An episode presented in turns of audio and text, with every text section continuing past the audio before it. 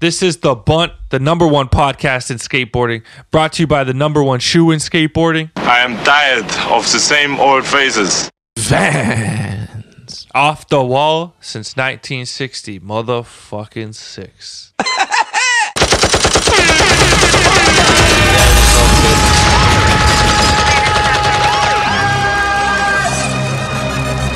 Drop that bitch.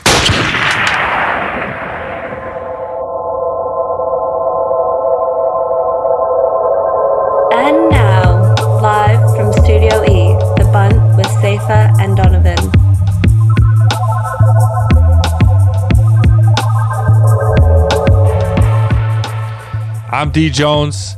Y'all know I got my main man, the Ghost, with me. And we got the mad scientist, Ants One, behind the scenes. It's a cool thing. Still. So, Ghost, before we get into it and before I ask you about what's popping this week in the episode, we know it's going to be a big one. You tell us every week. But there was even bigger news on our story. We tried to get to the bottom of the Miami fiasco. and uh, looks like you won the poll by a landslide. So I guess it wasn't so insane for you to sucker punch me without a boxing glove after. Ah, shit. Oh. But uh, uh, uh, just a couple votes I would like to point out here. Um, I would like to make my case. First off, the one man who voted that was in Miami with us at the time, Nick Katz, proud owner of Andrew Skate Shop, actually voted on my side, and he was there, so What? that made me feel pretty good. And uh, yeah, you heard it. Nick Katz voted for me. I was shocked by that as well. And then the Wow. second vote that I noticed was Kevin Lowry, who voted for you, which is no surprise to me. Ever since I let him have that one, he's been looking to stick it to me. So, Kev, you got me again. Love you, brother. Oh my god, that's amazing. Um, Oh, shit. who, who should I thank first? I feel like an Oscar uh, speech right now. I just want to thank my friends and family for supporting me during those tough times where Donna was fucking punching me in the face nonstop. I had to. Oh, shit. Uh, water under the bridge. It's all love. But um, it's funny that uh, the people stood with me. So shout out to all of y'all. We got a new poll this week, Dono. Yeah. It'll uh, probably post it on Wednesday or Thursday. Absolutely. Um, I think I'm gonna win by a landslide again. I think you're wrong, man. Uh, and Oh, hopefully, I don't have a new uh, co-host next week after your comments on this week's polls. But uh, we'll let Oh, the people uh, get to that themselves, man. Ghost up 1-0 in the polls, not to my liking. Uh, what we got cracking this week, man? Tell the people what we're working with. Big week, as I always say. You know what I'm saying? We got a real legend in the building, not one of Donald's uh, fake legends. Actually, no, everyone that Whoa, comes on's a legend. Jesus Shout Christ. out to all of you. but uh, John Rattray, man, fucking my first VHS ever was uh, Dying to Live. So it's all love and appreciation for him. Certified legend, great guy. It was great to get him in Studio E. Then we taking y'all straight to the post office.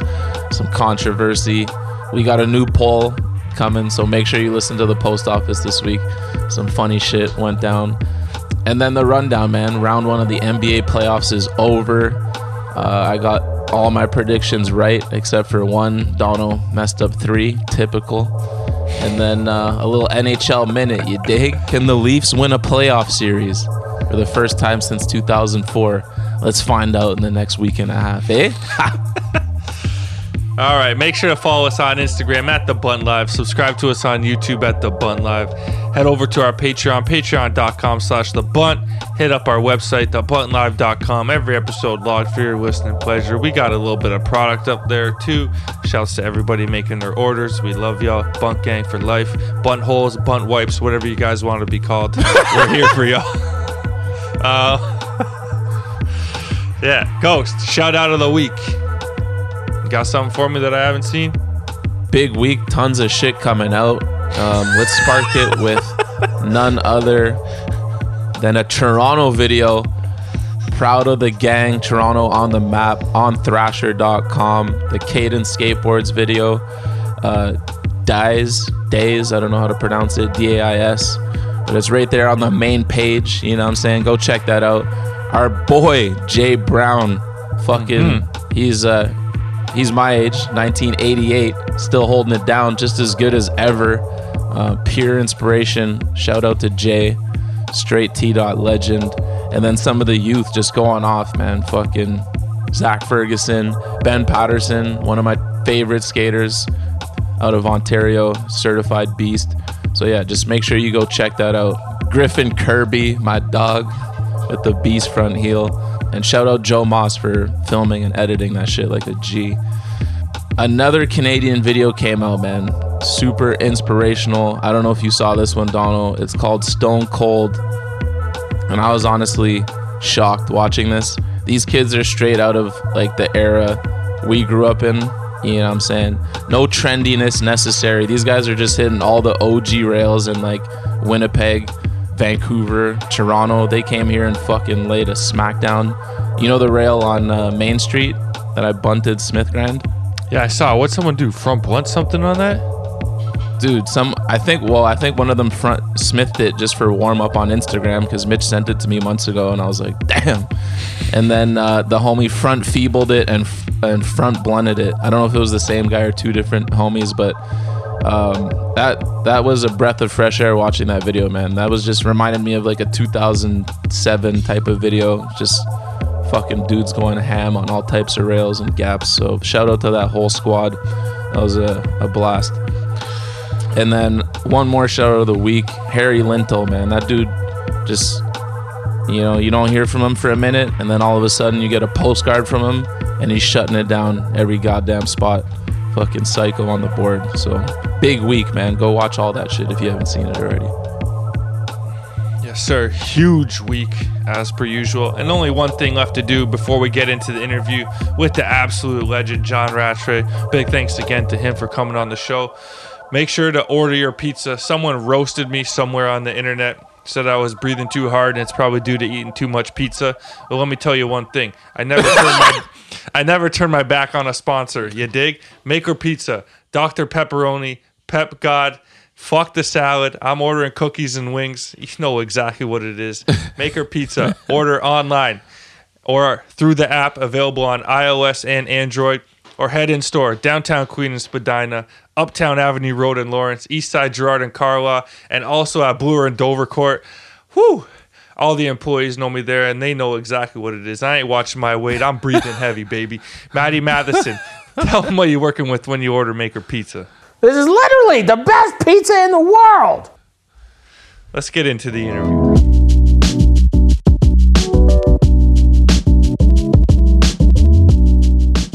All right, man. I know I throw this term around a lot, but this is a damn good time for it. We have the legend, John Rattray, in the building, man. What an honor. And uh, thank you for being here. All right, yeah, stoked to stoked to meet you guys. Hell yeah. Yes, sir. Stoked to meet you guys and actually like learn learn a little bit more about you guys too. What's going on in the Toronto scene these days? We'll be here for a little while, so ask away. But we start every show off the same. Hit us with your favorite skate moment and your favorite sports moment. God, I don't know. I mean, seeing my son drop in on a quarter pipe, even though he doesn't really, Oh. he's not really into skating so much anymore. But he's nine. But I'd probably say awesome. that moment, or like the very first time I saw older dudes in Aberdeen, r- r- like skating down the street and ollieing up a curb. Like when you got sight, when you know you first ever see it and you get like just psyched, Yeah, just yeah. captures your imagination. Probably those Sick. two moments. That's like the beginning and the end. Not the end. No, the beginning and then and then a new beginning. the beginning and a new Yeah. beginning. Yeah. Love that. I mean, I think when I think when you say the the favorites, or not, it's not favorite, but it's like an amazing sports moment that happened Yeah. back in the nineties. I can't remember if it was like the. There was no way it was like into the semi-finals, but England played Scotland, and uh, England won, and it was because well, wh- well, one of the reasons that they won is because Paul Gascoigne from England scored this incredible goal where the ball got crossed in.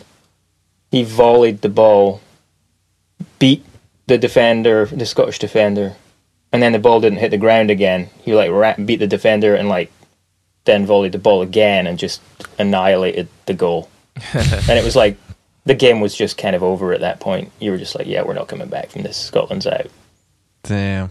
It was a good one for that for for the English. Um, yeah, Damn, there you go. devastating. That sounds like a, a bad sports moment for the Scottish, though, man. Yeah, but if you don't really care about you know national national pride and all of that part of it, and you just appreciate the game for what it is, and you you look at Paul Gascoigne and you say, "Wow, that was something, mate. Well done." That's And awesome. that's the way that's the way I tend to look at things. Nice. So take us back to the beginning. Where'd you grow up and how'd you get into skating? I grew up in Aberdeen, Scotland, in the northeast of Scotland, which is a faraway place. And, you know, the east coast of Scotland's not quite as wet and miserable as the west. So, you know, you get some good days in the summer. I mean, in the you get some good spells in the winter too, so you can kind of skate through. And there was underground parking lots or car parks, as we would say, to mm-hmm. skate that would stay sort of damp, but not too damp that you couldn't skate. Yeah, I was just nine, and I was down in the town. I think with my gran, grandma. We were walking to do something. I saw the two older kids I just mentioned. And I, what were their names? It might have been Piers and Cammy. I think they were from the older generation, and they had like pro, whatever boards they got. Would, at the time, it would have been like Santa Cruz boards, the classic old like late '80s graphics and all that Sick. And they were just cruising down the street and ollied up. Th- There was a median, like a curb-sized median, in between two ca- two the two carriageways of the street that went down. One of them or both like cruised. One of them was wearing a leather jacket and like had the, a plaid shirt like you know wrapped around their waist, so it was like flapping. You know, like Damn. cape. You, you, you, they're blasting down, making noise just in the street, and I'm nine. Like, whoa, they're in the street. That's like they're breaking the rules. And then they ollied Yeah. up the curb. He ollied up the curb and kept going, dropped down, kept going down the other side of the street. And I was like, whoa, he didn't even stop. Just kept going. That was enough. That was enough when you're nine to be like that. And I need a bit of that. These days, kids have Fortnite and all types of stuff that's really stimulating in the metaverse or whatever they call it. And yeah, I need. I, I really am on a mission to sort of have those moments for for my kid where he can sort of get psyched on the real world. Uh, For sure. So was it a small scene then? Because you knew the two guys' names. A lot of times, that first time you see someone skate down the street, you never see that person again. You thank the mystery person for getting you into skating, but sounds like you met those guys later on. Uh, let me think. I don't know if I mean I met Piers. He was friends with some of the kids that lived near me in the neighborhood. But Aberdeen was not a big town, and there was not many skaters. You know, it, it was it's like a quarter million people or something like that lived there. So it's like a little city, but mm-hmm. within a little city that far away from California and all of the epicenter of skating at the time. Yeah, you got to know who was the skaters in town. Right. That's pretty cool. What would you consider was your first big break in the skate industry? With a storied career like your own, like where did you get your first start? Well, it was funny. The store or the shop in Aberdeen that opened up, it was a chain of I think three. They only had three going. It started in Edinburgh, then there was Glasgow, and then there was they opened a store in Aberdeen that got us really into skating because that was sort of became the epicenter of learning about it. See all the boards on the walls, and you know that's where you go to watch videos when they first when the videos dropped. Um, and it was called Quarterback Sports because it was an American sports story. See, it had it was American pastimes, so it was like everything American all together, like football helmets and baseball mitts and baseball um, bats, and then like you could buy basketball, and then you could buy skateboards. That was it. That was kind of the mix of, of sports. It was all in together. Crazy. Wow. Love that. The jocks, the jocks, and the skate kids. It's like just Yeah. let's put it, let's put it all together and not even think about that. 'Cause- and um, yeah, it's just American stuff. And, but the skateboards obviously were like all the rad old graphics and everything. So that was sort of really the most impressive thing when you walked in as a little, as a kid. That's kind of, um, you know, it was exciting stuff to look at. So that's and I'd already got psyched on skating. But the first big break I'm going way back. It's like the fact that that shop opened up was a break because that like opened up your imagination to the possibilities of oh, there's a bigger world out there in this thing called skateboarding. And then uh, got a little bit, you know, I, I got decent at skating when I was young, for whatever reasons, go into, and then uh, start, you know, got kind of sponsored by this other store that opened up, Freedom Sports, that was more of the like skate, snow, like board sports um, store. And I think Jamie Blair that ran Clan Skates in in uh, in Glasgow, he came up to visit and um, we skated together. We made a little we made a little video for a local video magazine from the UK at the time.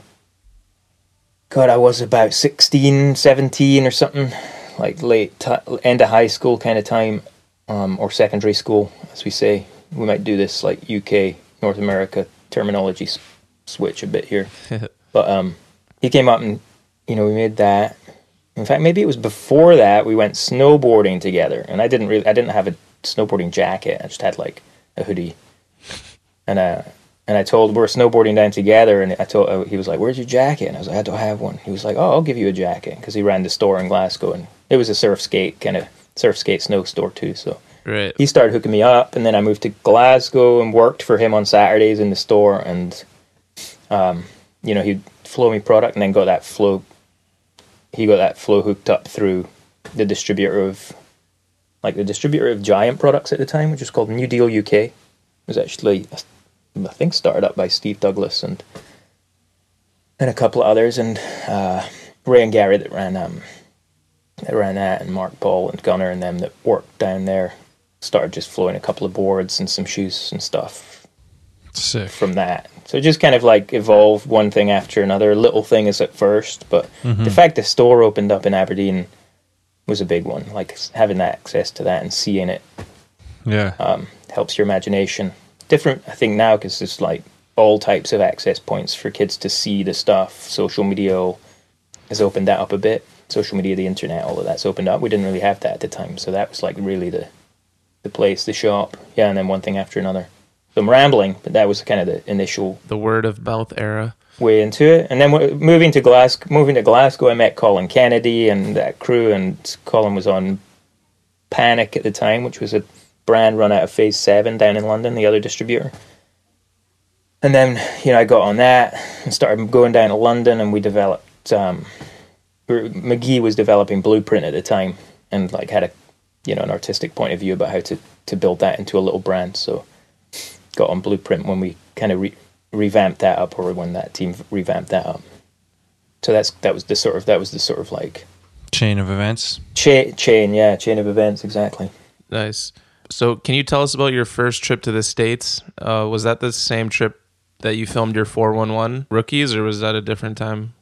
That was the first major trip to the states to to go skating. Yeah. So I'd been with my parents to the East Coast. They had friends just outside of Boston. We went to stay with, and we went like down to Rhode Island and went to Water Brothers skate shop, and then went to Skate Maximus skate park in Boston when that was still there. Um, but didn't really get to go and like skate, skate, you know, and hang out and meet people.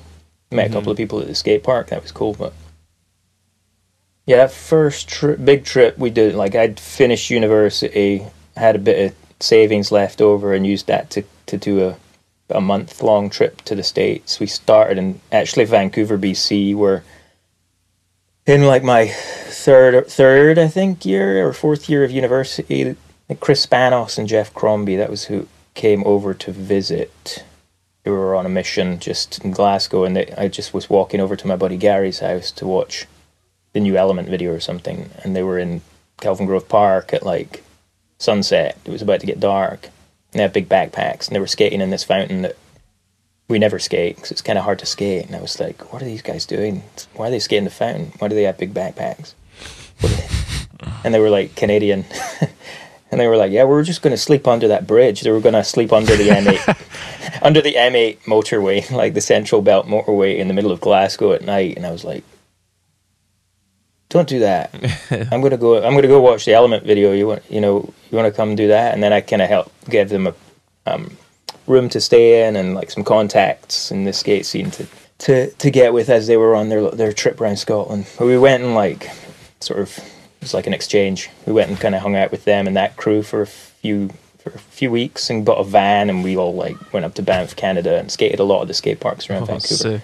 Then then road trip down to San Francisco. It was we were sleeping rough too. Actually, we probably slept under motorways in Seattle and stuff.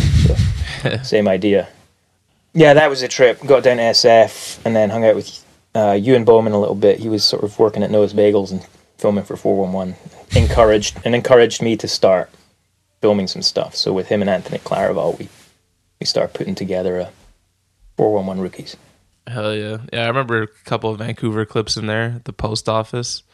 Switch 180 over the rail in a line. Yeah, the like nine stair rail and or the two sets of stairs. Yeah, yeah. That that whole spot got taken out now, but Even even when I was there, Van- downtown Vancouver was like tough to skate. Yeah.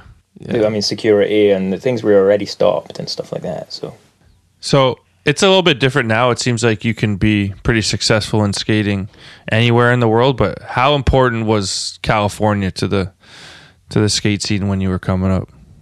it seemed to it seemed to be pretty important. I think because I think things have like kaleidoscoped out from California a little bit because of the rise of like all we've got with information technology, proliferation of like you know access to filming equipment and kids coming up and be you know getting good at filming all over the place and then being able to share that stuff broadly over the internet's helped. But yeah, California because there was a lack of that, it it felt like you needed to be a bit more closer to it and closer to the industry as you know you call it to be getting things done and being productive on the regular.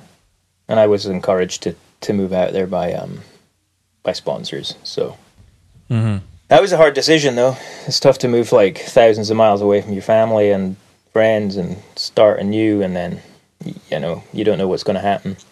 Honestly, every every still 20 years later I I still I'm like less so now that I have a kid. But f- it would be like, well, we'll probably move home in two years. We'll probably move home, and then two years later, well, we'll probably move home in two years, yeah. and then twenty years goes by. so I don't know if that I don't I can't even remember what your question was Yeah, it was just like the importance of of California. California, and like how it the I don't know skateboarding doesn't rely on California as much as it used to. Not as much. I think, and that's a, I think that's a healthy thing. What we did with Blueprint actually was probably one of the, you know, a, a good sort of example of of the beginnings of international, as we'd call it, from North America point of view. You you know, expansion of skateboarding, mm-hmm. and you know, and that was to do with you know Dan had access to like Mac and editing software and was really good at that, and then the VX one thousand came along, and that was like a really sort of good quality, sort of accessible piece of equipment that we could all start using. So it wasn't just people with big budgets and you know turning over a bunch of inventory and running a business, a big business that could could do it anymore. There was like it was more accessible, could do it out of your garage kind of thing. Mm-hmm. Mm-hmm. So back to your rookies part for a second. Last trick, insane banger at the time. Uh, front nose blunt clipper. Can you take us behind the scenes on that session? Let me think. I'd been on that road trip I talked about with with my friends after after university finished. From there, I went down to San Diego to meet up with Shier and Colin and Burlow at the time because Burlow had a, a blueprint set up at the Action Sports Retail Trade Show at the time. It was funny. He got Shier and Colin and me filling in sales forms for the for the clients that he was trying to get to carry the brand. So we were like double duty pro skaters and sales associates. It was funny. Nice. That's that's how it went down. That's how we were doing it. But there I was. I'd been to SF and I'd gone to Clipper with like Staba or somebody like that had taken us there. I think we saw it in the Thrasher that came out at the time because Staba maybe had a, an indie ad front boarding it. My memory does not fail me, and was like, oh, Sounds about that? right. Where's that? That looks cool. And we went and checked it out, and I skated it for a while, and like lip slid it like a lot, a few times, and got the feel for it, and was like, oh, this thing's really good. It was pretty rounded though. Mm-hmm. But then at the trade show, I was sitting talking to Shier, and I was like, oh, I think I could, uh, I think I could nose blunt slide that thing, and he was like, yeah, right, mate. and I was like, no, I think I could because a, because a nose blunt slide is just like a lip slide, except you just have to go a bit, a little bit higher and be a little more accurate. And he was like, all right, if you, you know, I, he was like, I'll believe it when I see it, mate. but I was pretty sure, like, no, it's just a, it's just a lip slide, but you go a little bit higher and it's a little bit, you'd be a little bit more accurate with your front foot. And so yeah, I went back with Dustin Dolan and Anthony Claravall, and um, was claiming it. I think I claimed it, which is hard, Yeah. um, which is tough when you say it, and then it's like, oh fuck, Oh, I yeah. fucking go and try this shit. Um, I don't know. I think I felt reasonably confident, and just that, like I said, that ledge was felt to me fairly straightforward to skate. It was like big and chunky, like you can't miss it, you know. yeah. And it's reasonably steep, so you don't actually have to have that massive pop to get onto it. You just go, re- you just sort of fast, and then you're out, and it's low to get onto once you're once you're going a little. You got a little bit of speed, and uh, yeah, it just took a. It took like, God, I can't remember how many tries, like twenty tries or something, but locked in most times, and then it's like, you know, nose blunt slide as well. You can like get your front foot on, and then if you're not feeling it, you can kind of just run forward out of it, and it's a big Yeah. wide ledge, so you're pretty good. You're pretty solid. So just try. Did that until I got it sliding, and then as soon as you get it sliding, you just need to get that one like a few tries later where you're like centered on it and you're you're in, and then it's like just a natural motion to pop out. That was it. That was it. And then Dustin had stood up on the vending machine that was there and got a long lens from the top. Anthony was on fisheye on the stairs. And yeah, we got that. I think Gabe Morford came along and shot a picture that was was used in one of the mags. Slap, I think. Hell yeah, man. That was probably one of the gnarliest nose blunts done at the time, man. Pushing the envelope for the culture. Yeah, you don't really think of it that way at the time. You just you're kind of like, who did wh- what's been done here, and then what hasn't been mm-hmm. done. It's like okay, well, lip slide's being done. I think Reese lip slid it. It was like I was just lip sliding it for fun at that point. Mm-hmm. you know, and you have to you have to come up with something new. So Yeah. Yeah. that's what you that's what you do. So sick. You talked about riding for Blueprint and then eventually you turned pro for them. But after Blueprint, you left for Zero. What was behind that decision and how did you link up with the Zero guys? through Circa footwear really because I'd you know filmed that rookie's profile, gone to ASR trade show. Um, I got sort of some you get some recognition off of that, and then Jamie was trying to build the zero team. Let's think. Yeah, Jamie at this next Action Sports Retail trade show we went back to a few months later came and you know introduced himself and said hi and talked about it was I think I think he I don't know if he did this or not. So don't quote me exactly on this. My memory might be wrong. But he came and sat down at the blueprint booth, and I can't remember if right there sitting at the booth he just straight up asked me to ride for zero. I don't think it went down like that. But knowing Jamie, it might have. I don't know. He might have just been that bold to be like right in front of everyone from Blueprint, like come ride for zero. but I, I don't think it went down like that. I, I don't think it did. I think I can just imagine him saying that. It'd be funny because he's just funny like that. But he introduced himself. I think he was more talking about getting on Circa at the time, actually, and um, coming out to California or coming or staying on longer and like filming some more stuff. And he was very much talking about the like, you know, the four and one part was great, you know, but you know, a few months from now, you know, it's going to be his history. Things turn fast. You know, stay out here, start working on stuff. You know, he's he was like into it for the work. You know, working at it. He's a he's, Yeah. He's he's a workhorse type of dude, and which I respect. But yeah, that's where it starts. Circa. So I got then I went back to the UK. Was actually ended up pretty depressed for a while and holed up at my mum's house for a bit, dealing with like some mental health issues then. But got through that, and then you know Marco Mangum came to visit to visit the Circa distributors, and they all came up to visit, and like he personally asked me to ride for Circa. Um, so I got on Circa, but flow, you know, at first because it was like on flow, see how it goes, you know, and then we'll figure it out. But yeah, that's where that started, and so then went on some tours and stuff with with that team, and then ended up like thinking through, you know, what do I want to do? Lived in Barcelona for a summer. You know, university was over, and I had to make decisions about what to do with the rest of life. Well, not the rest of life, but that's what it feels like at the time. Yeah. For sure. Partly why I was depressed. I realized later. Big life crossroads when you finish college or leave school, or you know, big moment like that. I didn't know what I was trying to do with life, but ended up. Let's think. Had been on, yeah, I was on Circa. Had gone on the video radio tour at some point, and Jamie asked me to ride for Zero then. So, at that, at that point, I was like, he'd been, they'd been like trying to get me to ride for Zero for months. I'd been like, I'd been like, I live in the UK. Blueprints, my my homies, like Yeah, it's that's tough. the crew. So that's kind of how it went down. And then Jamie asked me, like, he was like, last time, you know, let's, you know, you want to ride for it or not? I'll move on if not. And I was like, ah, fuck, okay. and I think partly as well, I'd been to Slam City Jam. Again, we went back to Vancouver. I'd been to Slam City Jam at some point and saw Adrian Lopez there. I always loved Adrian. He was just, even he was like, when you're going to ride for zero? And that's when it kind of Oh clicked. yeah, That's when it clicked that like, oh, the team actually is into this, not Yeah, just Jamie being, you know, trying to push something. It was like the team's into this, and like you think if you think like you could argue on like style wise, aesthetics wise, like oh, Rattray he doesn't fit on zero or whatever, but I didn't really care. I was like, because I was also like, one, it's like they don't need another like pure rail chomper. They've got that mm-hmm. covered. so they want somebody that brings another different point of view to round, you mm-hmm. know, to build the team, not to just add more of the same. So that was the that was where I was like, oh, okay, I'll go for it.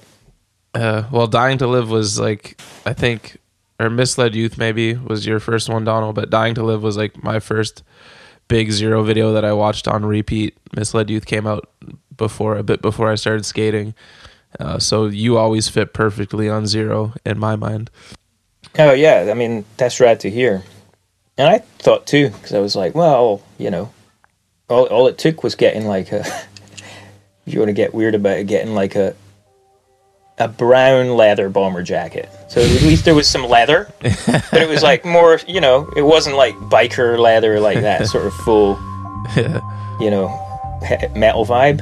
It was more of a classic rock vibe.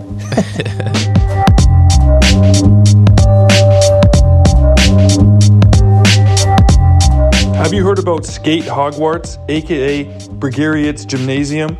The skate high school in Malmo, Sweden, with former students such as Oski, Heitor da Silva, Ville Wester, and Nando. In one week, CHPO will be releasing a pair of sunglasses designed by this year's senior class. So if you are in need of a new pair of hater blockers, we suggest you wait until next week when what could be the greatest sunglasses known to all of mankind will be released. CHPO brand, doing it for the students. Can you tell us a bit about the Dying to Live era, one of the most legendary full length zero videos, especially important to me and Dono, seeing as we were young bucks at the time, one of our favorites growing up. What was it like filming for that video? Wait, how old were you guys at the time then when Dying to Live? If Dying to Live came out in what, 02 or something like that? Was it 02? 01 maybe? Yeah, I'd been like 17, 18 probably. Yeah, it was the first VHS my mom bought me. Like I'd seen a bunch of skate videos before then, but like it was the first one that she got it for me for Christmas, and yeah, just had that on loop. So I probably would have been thirteen or something, Oh, Or- wow, okay. fourteen. I don't know. It might be no 01. I know that I was sleeping on a couch at Chad Foreman's place, who was the general manager of Black Box Distribution at the time, in Carlsbad, California, on September 11th. So that was when we were. That was when we were mid filming. It was 2002. It came out. It came out in 02. Yeah, yeah, yeah. Okay. Yeah. Because September 11th was 01, right? Okay, so then I was I was fourteen. Donald, you would have been fifteen. Yeah, right in the prime of like being obsessed with videos and Yeah. watching them a thousand times in a row. So 01, I was in California, and that yeah, September 11th happened, and we were. Um, I think the, the that tra- that same trade show had been on as well because some of the UK distributor crew was there, and so we were all like watching the news at the time, and we were going to go on a trip to San Francisco, and then I was going to go with Jamie in a van up to San Francisco to do a bit more filming for Dying to Live, and then I was going to fly home. And then that happened, and flights were grounded, and, and all that. So yeah, we kept we kept filming. I think from there I went home, and then was trying to live in Aberdeen at my mum's house with my girlfriend, which she was just like very quickly over this. What are we doing with our lives? And I sort of panicked and was like, well, we could go to Barcelona for a few months. Because I, you know, I was making a little bit of an income from having sponsors and stuff. So you know, you, you could you could actually work remote to a certain extent. So I did it first. You know, it spent I spent a year or so still in Europe, on zero and went and lived in Barcelona in a at the time it was like it wasn't Airbnb it was whatever types of like short term rental thing you could get on the dial up internet or whatever it was at the time you know but yeah we got a little apartment couple of apartments we moved one to the other and stayed for a few months in the summer and it was like awesome oh you know early 2000s Barcelona MACBA ledges were still fresh and the scene was just pretty rad and got to know a few of the locals and scoped out a few spots there. And then Jamie and the team came in for like a two week filming stint and it was like I had my list. Like we're going here, here, here, here. I've been scoping the city for weeks. Sick. So yeah. yeah, we just kind of like hammered out a chunk of stuff in Barcelona for for Dying to Live. But before that, I'd gone on a demos like filming trip. So after that circuit tour, when I sort of said to Dan and the team of leaving Blueprint, I'm going to do this zero thing. They had a filming slash demo trip. You would never do one or the other at the time with Jamie. You you know maxim, ma- maximize their use of time and like you know Yeah. he was all about he was all about being efficient with everything to quite a high level that we it didn't didn't didn't rub any everyone the right way along the way but I was into it. I was like, cool. I'm in my early twenties. I'm on the road with all these gnarly skaters. We're like exploring the United States, going to crazy skate spots in Nashville and like, you know, wherever else we we went across the states. That was the first filming trip, filming slash demo trip. It would have been like Mumford and Bobier was there. Lee Dupont filming. Um, Atiba was there with us for some of it. Trainwreck and Jay Thorpe were there to Damn. that's it's a bit of a blur that whole time because it was quite a long time ago now. I'd have to go back and look at pictures or something like that and reminisce. But yeah, that was the first filming trip. Got a few things done on that. If you watch, if you think about that part, there's like stuff from across the states. There's this big black steep handrails that are up in I think um, well they're up in northern upstate New York in I don't know or maybe it's Massachusetts Springfield? No those are different places. Anyway up there somewhere and then you know there's different spots across the country. We did an SF trip so there's the spots in Alameda across the bridge there. Um, some bits and pieces in California I think and then a chunk of it in Barcelona. So I don't know if that answers your question but yeah Lee Dupont filmed quite a lot of it and it was basically built out of that cross across the United States filming demo trip and then an SF trip or two.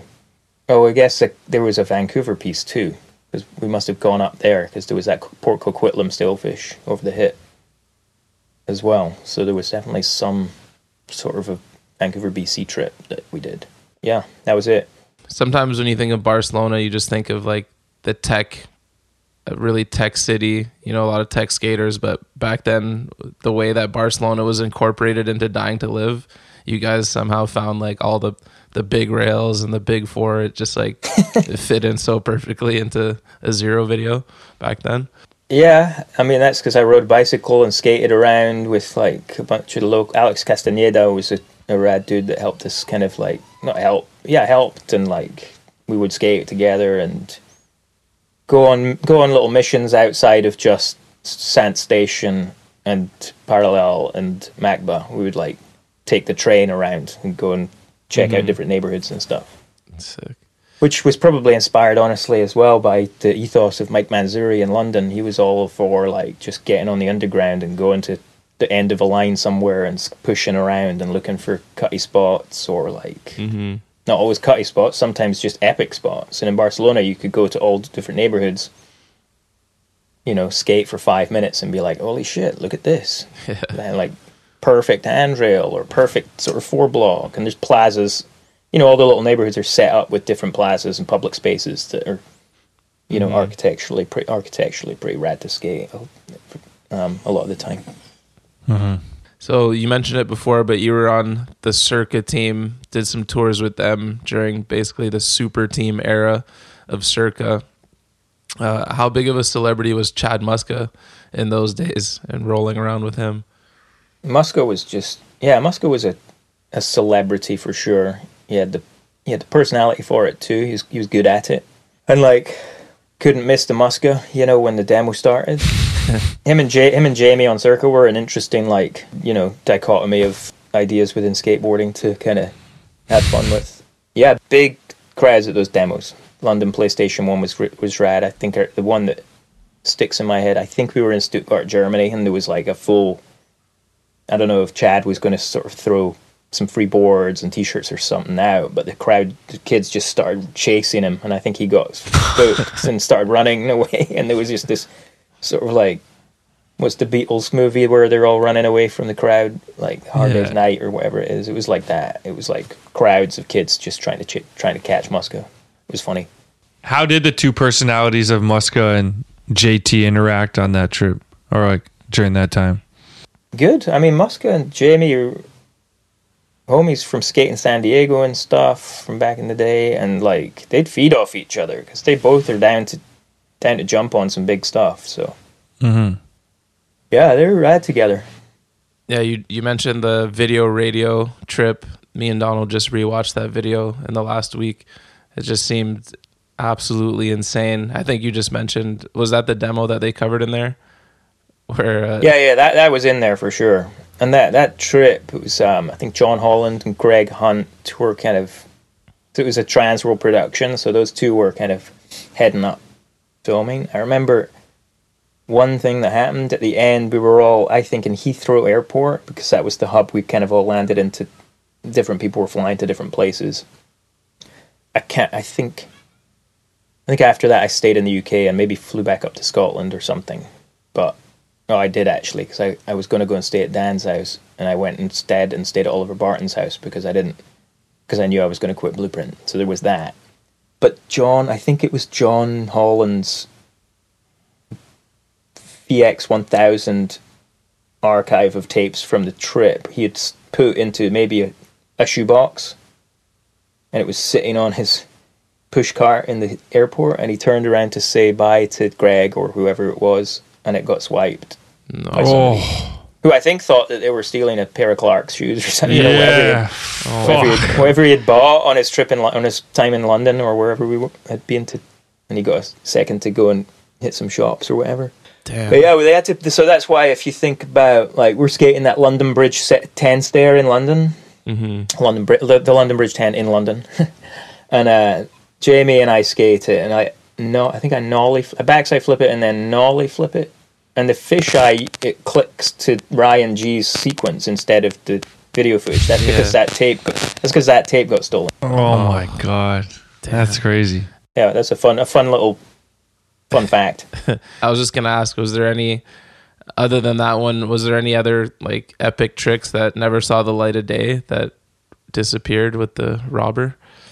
Do yeah, there, w- I don't. I can't think on that one. Um, that was a while ago. There was another trip that we were doing. Zero was doing across Canada demo trip, and it was at that point digital, you know, had come up. So it was more. It was not VX one thousand anymore. We were on to like the Panasonic HVX with the capture card, and you know you had to like upload your clips onto a hard drive and back them up. You'd back them up in a couple of places. Mm-hmm. And we were like way into that tour, and I will not say who, but someone, but someone unplugged Lanny's hard drive from his laptop as the camera was like up, like Oh, transferring, Oh fuck. and the whole card was wiped from it. Fuck. There was some gnarly tricks that went down that were just gone. Damn. We were at the Toronto stop of that demo. If it's the same tour I'm I'm thinking about. Yeah, I wonder if I was skating at that. There was, it might have been the next Canada trip that we did where I like was not in good state of mind and like smashed my wrist into three places at that skate park in Winnipeg and then flew home. Oh shit. But hmm. Anyways, Yeah. yeah. Yeah. that sucks when if you remember any of the tricks that went down that disappeared, let us know. But yeah, that's insane. that's the worst. That's like the worst on both ends. Like to lose something so like you can't replace, and then the robber just thinking he was getting shoes and like ends up with a bunch of fucking tapes that are so useless to him yeah, who knows where those went? They might have just got dumped Yeah. in the river or in the trash for sure. Yeah. Yeah, fuck. Oh, oh man. So why did your time at Circa ultimately come to an end? I mean, probably if I think back, the need to pay bills, like we were talking about when we. I don't know if we're re- if we're recording then, but like things ultimately come down to like I need to pay the rent, I need to pay the utilities, I need to buy food. Like that's kind of what everything comes down to. So mm-hmm. I was in Barcelona at the time, and really it was Circa had had got me on like a flow kind of deal with a flow level pay rate, and Savier offered like a proper deal where it's like, hey, you can fully pay your rent with this, and you know have Damn. some left over, and it was like. I, were, I talked to Jamie like, "Hey, is Circa going to do anything? Like, are we going to move to the, the next level? Like, get me on?" And Dying to Live had not quite come out yet, and they were like biding their time. So it was like, all right, I have a deal on the table. I, I need to leave Circa if you're not going to move right now. And they were like, okay, sorry, thanks. Damn. I mean, in a nice, it was all like nice enough. It's just, hey, I got a rent to pay. There's this deal. Can you guys match it right now? No. Okay. Gotta go. Fuck. Damn. You know, that's what we're saying. Like, and Savier, I was so that that brand was sick. So it's like, all right, team's sick. Brian and Brad and and um, Tim was good. So I was like psyched to get to be a part of that for the short time it, it was around. Oh, for sure. Circa probably regretted that that decision though as soon as they heard your song come on and Dying to Live. Maybe, yeah, that could go that that could go either way. I don't know. That. That was a classic that, that combo. that's- you could you know that could go either way. If you ask me, if you ask me if I was sort of psyched on that, um, it was an interesting choice. It was Skin Phillips' idea actually to to use the 500 Miles song. It's fun. It's rad. So it's fine. you didn't love it, man. I mean, obviously, for us, It's just a, it's just like a Scottish sort of like pop rock. You know, it's it's fun. So I'm like, okay, I'm all for fun, but at the same time, it's like I'm also quite. I'm also sort of. Even though I joke a lot, I never joke about things without there being a level of seriousness to it as well. And so I don't know. I just couldn't come up with anything to counter that idea. Because I was I was stuck on trying to do something from you know music from Scotland for some reason. As you know, you could have gone with the entire UK. I could have been like, I'm actually British, so I have you know the Manchester music scene, the Stone Roses, you know the Rolling. You know, there's all types of stuff that you, if you just mm-hmm. wanted to go mm-hmm. there, or you could just be like, fuck it, it's a round world. I'll ch- take music from anywhere. yeah, You know, so that was that. But yeah. Um, Sometimes that is yeah. annoying when pe- when like a song is chosen for like such obvious reasons, where you're like, all right, like, you know- yeah, nobody else probably really po- no is bothered by it, but oh, I loved know, it. I didn't even make that connection. yeah, people do, and so over over the years, when it's like people love it, I'm like, all right, well, if if people love it, then I guess I love it. I'll, I guess I'll just love it too. Yeah. So you made the move from Encinitas to Portland and transitioned from the pro skate life to the work dad life. How hard of a transition was that for you? Um, that's a really hard transition to go through, um, if you haven't like properly planned for it. Which I don't know who does. I think some people maybe do, but you know, you tend to live short term and short in the moment quite a lot. So yeah, there was a few things that went down later in my career. I had my second ACL tear and sort of had to rehab that. As that was happening, my sister was going through some really sort of worse than we knew mental health problems, and um, that ended poorly. She died by suicide, and then Oh fuck.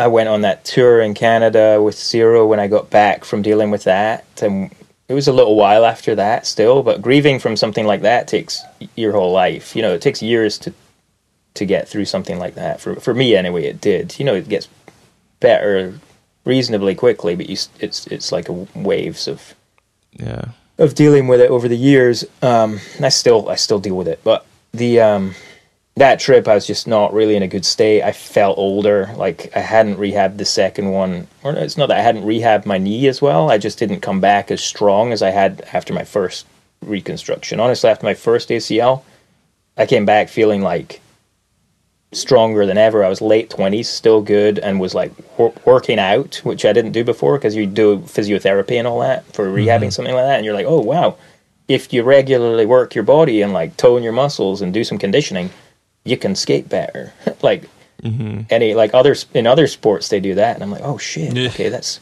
this is a good idea. I should keep doing this. But the the second one, I was just like that. All that happened at the same time. I can't I can't remember what was happening with the economy and all that, but you know, a bunch of my sponsors restructured. mm, You know, killed their marketing budgets, got rid of teams and stuff like that. So for me, I'd had like zero, S, and Elwood, and Thunder. That was kind of the lineup, and I was like, that's a pretty dope like lineup. I'm pretty psyched with that. And Elwood changed their their deal, and we, you know, the team was gone, and S had to can that for a while because of whatever was going on there. Zero had to scale back, so I just couldn't afford to live in California anymore. It's like I'm priced out, and I'm not going to go at early 30s chasing another bunch of sponsors and Yeah. show up at show up at the Tampa Pro Best Trick contest at 35, like trying to trying to do that with Shane O'Neill. Like I was like, no, it's like it's time to you know it's time to like figure out the next thing. Which, I mean, luckily I had a college degree. I'd always kind of kept you know going with like extracurricular things like working for the mags, doing editorial, and I mean I organized my own you know filming trips and stuff and all that, and managed my own affairs with the you know the small business that was the Rattray Pro career. So I'd like paid attention and felt like I could do something, but was priced out of California and um, I'll backtrack the Canada trip, which was kind of the end. That stuff had all happened. I was in Winnipeg, just like tripping out, still grieving from what happened to my sister, and trying to skate in the midst of it while feeling old. And all the other dudes were like crushing a set of stairs or a handrail over there. I was trying to skate some quarter pipe over in the, the back, and just was not in the right mind state, and just like try to kickflip fakie, the old classic demo one, demo move, which people like, and I was just got in the front seat and smashed my wrist to pieces, and was just like went to the emergency room. They put me on morphine. And I was just like, I am done with being a pro skateboarder. This is it. So Damn. I didn't know I meant that so much at that time because I was like on morphine, but but but going back and then like dealing with it and getting through that a little bit better for in you know living back down in California for a while, it kind of became apparent to me. I'm just like I just kind of like did the bare minimum, not did the bare minimum, but like just did what I wanted to do and got into sort of video production and you know doing some extracurricular stuff. I actually studied biology at the community college there because I thought maybe I'd go and become a physiotherapist because I always quite liked the the vibe of you know rehab rehabbing sports injuries. So I was like exploring stuff. I studied HTML and CSS at the local college too because I thought you know with the webs you know the internet maybe that's the thing. So you know I was just exploring all that, and then got priced out because of everything we talked about. My buddy in Portland that runs a tattoo shop here and is also a like really rad artist, um, and you know rad smart person called me up and he was like, "Hey, the house that we have here is available. We're going to be living in San Francisco for a few months for like, you know, his um, wife had an artist residency and he was going to do some sort of um, some tattoo stuff there. So we were like, okay, Portland. We chucked everything in the U-Haul plus the cat, packed up Encinitas, said see you later. It was nice while it lasted, and drove north for a couple of days. Got to Portland. Philippa got pregnant, and we had a kid. I was working remote for um, New Balance, helping them set up the team, helping Seb set up the team, and um, organized their first couple of um, sort of seasonal filming trips to, to get content together. And then um, Nike SB reached out and they needed somebody to work in their digital marketing sort of stuff, so got into that. And done various things um, at Nike and the brand and business since. It's been pretty interesting. Um, so that's kind of where I work in the office now. Sick. Sick. Smooth transition, man. It wasn't that smooth. It was an emotional, an emotional roller coaster, and I ended up like at one point back on antidepressants and like to the point of like suicidal ideation. So let's go and get this sorted out, and you know I had to work through stuff, and finally got diagnosed with depression at that point, where it was like that was the first time a sort of a medical professional said this is the thing that it is. He ran me through a sort of a series of questions that they use to assess your your mental state when you present with a mental health challenge or crisis, and he was like, "Oh, you or you know this seven out of eight of these questions, you know about being depressed. This is what it is." So I started researching that and learned to kind of like learned a lot about how it works and what you know how your neurobiology kind of like works and how you respond to the world based on you know adverse childhood experiences you may have had when your brain was developing. Wow. So I've been reading a lot, of, a lot about that over the last little while, while you know just working, paying the bills, and and, and trying to keep keep learning. And that was the transition from California to Portland and skate to skate to work. Wow. That's huge. Although transition. skateboarding, skateboarding, being a pro skateboarder for me was like constant work. We were, I was, I always had a project and was always every single day working on Yeah. how can I get how can I get something done. Yeah, you had a laundry list of video parts, man. You actually founded the Sad Plant campaign against depression and suicide. When did that come about in that kind of last little chunk of time you mentioned? Yeah, I'm trying to keep that going this summer. That came about, um, let me think, probably in 2017. After, like, I'd had another stint of, like, when I got diagnosed depression that last time I was talking about. That was a few years ago now. But after that, I'd wanted to do something to kind of raise awareness about, well, suicide prevention and mental health anyway, because of what happened to my sister. My cousin had started working at the Scottish Association of Mental Health, so that was a natural connection to some sort of professional um, information and education about what's going on in that space. So um, between that, him, and um, you know, just reading around the subject, kind of started to learn about it. And at that time, talking about the rise of like the internet and social media and applications and different platforms for doing things, there was you know Just Giving and these different fun you know GoFundMe started to be proliferate around the internet. So you had these like there was just a, a simple, easy, packaged up way to do fundraising campaigns. So started with that, you know, and raised a bit of money, but it became more than raising money for like like raising a few thousand dollars for charity. It became more about like, you know, writing about the subject and sort of hopefully pointing people to the fact that you can learn about this and it's manageable. Right. So that's that's been that. And it, the idea of the sad plant is more about like just having fun with words and having a, a sort of like shared code to get into this conversation, a symbol for the com- the conversation. Mm-hmm. The idea of why so sad being like you know, it's it's a sounds flippant, but then it's like quite a serious question if you take it seriously. It's like about introspection and it's about asking each other why is this happening? What ha- you know? It's like what happened to you in your life that has caused your brain to respond this way because there are patterns you know everyone's different but these problems are not random like so that's what i've learned over the years and there's lots of good stuff you can read and learn about it so yeah that's been that it's been it can be emotionally taxing to do it as well because it's a, it's a heavy it's a tough subject to get into For but i think that there's there's like light-hearted ways to get into it and if you're like well regulated emotionally you can like think through it and like learn quite a lot of, in, of, in- of valuable things. So that's my ra- that's my rambling way of kind of describing the, the, the thought process so far. But Yeah, I remember we did a we did a read for it one week. It's inspiring. So keep that up, man, for sure. all right, okay, yeah, for sure. We'll, I'm trying my best.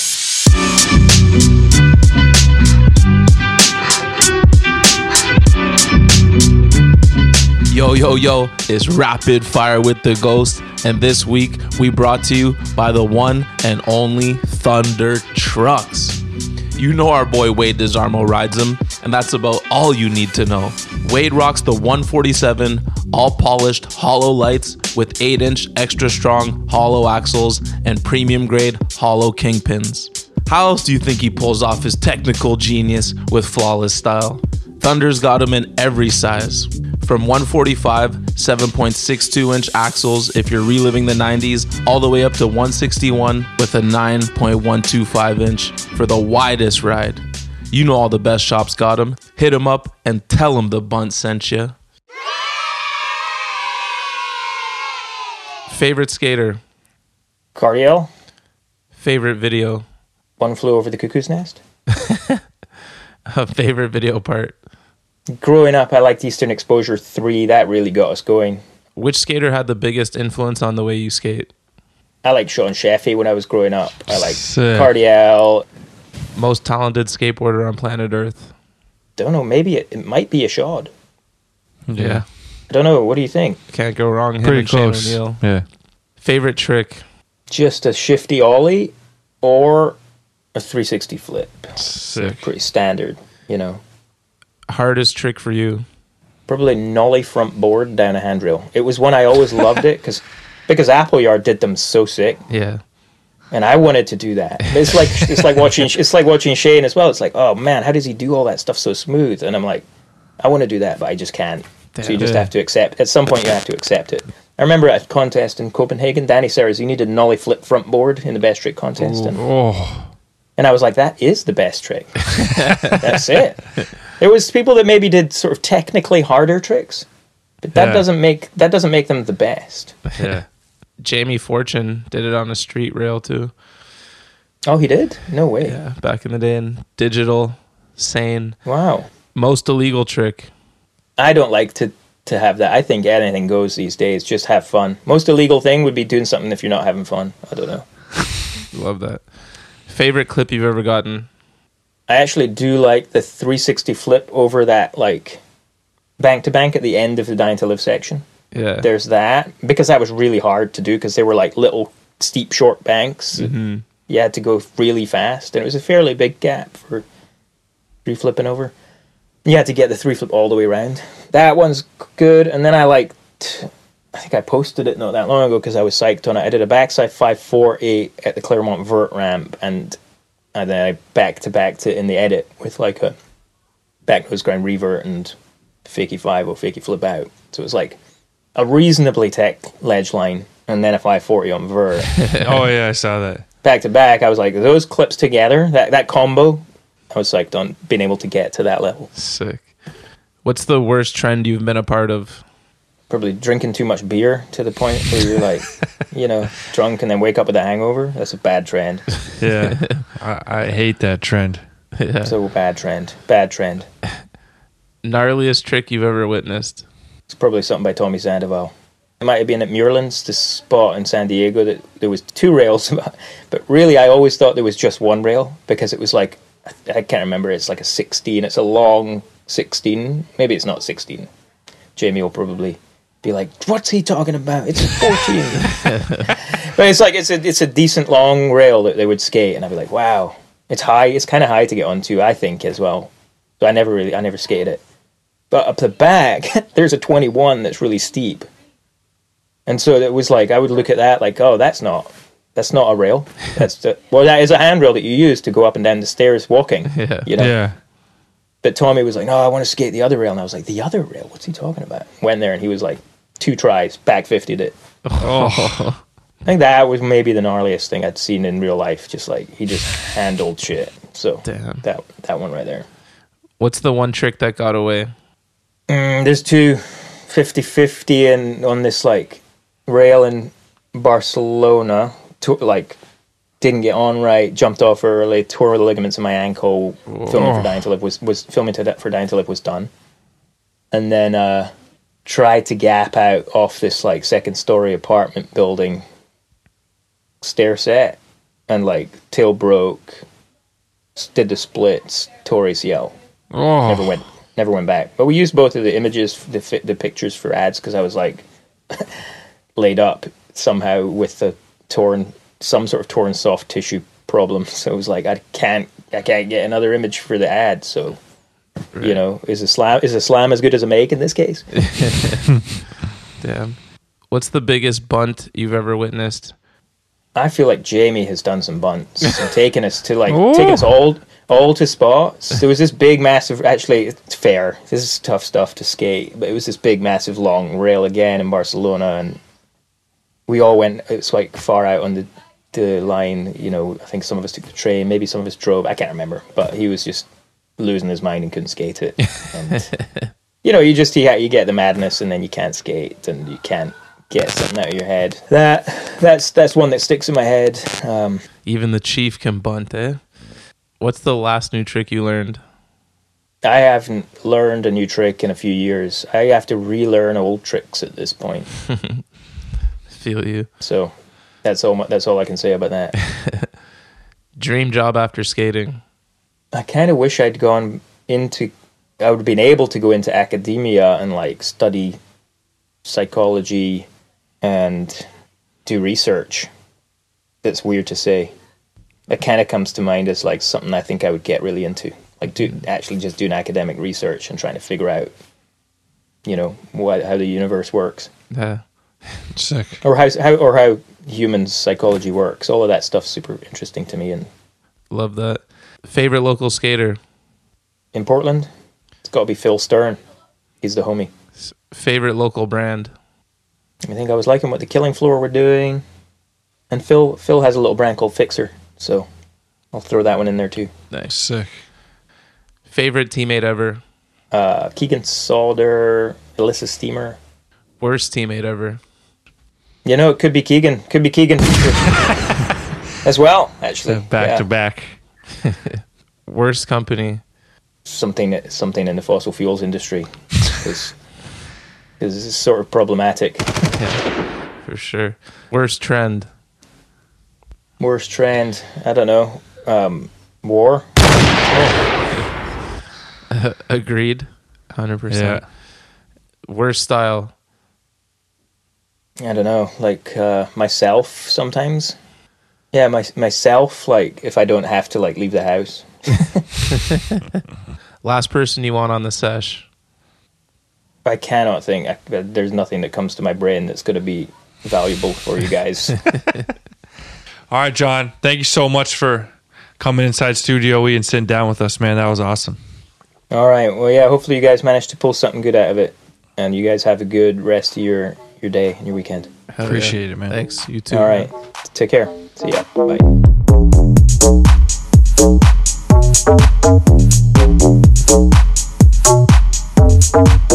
Welcome back to the post office, brought to you by our good friends over at Dickies Skateboarding. Quality workwear since 1922. From the work site to the streets, nobody's got you covered like Dickies. All right, Ghost, who we got up first? You've got mail. Oh shit, we got a post office regular here. Wagwan fam here. Hortensio Herrera again from Buenos Aires, Argentina. Thank you guys for the season. Absolute barn burner so far. That Fuenzalita episode is for the books. I have two questions for you guys. With the recent events of some interviewee trying to deny a crime in other in another podcast, and the host not stopping him or editing out those sayings, knowing the facts of a very well and publicly known case, had me thinking if you had that guest on your pod that said some controversial stuff like that, you guys had to stop them in mid interview or had to edit it out, that part, for the good of everyone.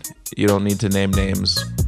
The second, as many of your listeners, I'm now a Top Boy fan because you guys. Thanks for that.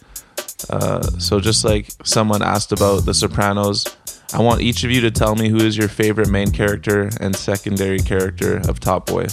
All the best for you guys. And next winter, aka summer here, you can escape from the snow here. Oh shit. Hortensio wants to show us around Buenos Aires. I'd always wanted to go to Argentina. That'd be tight.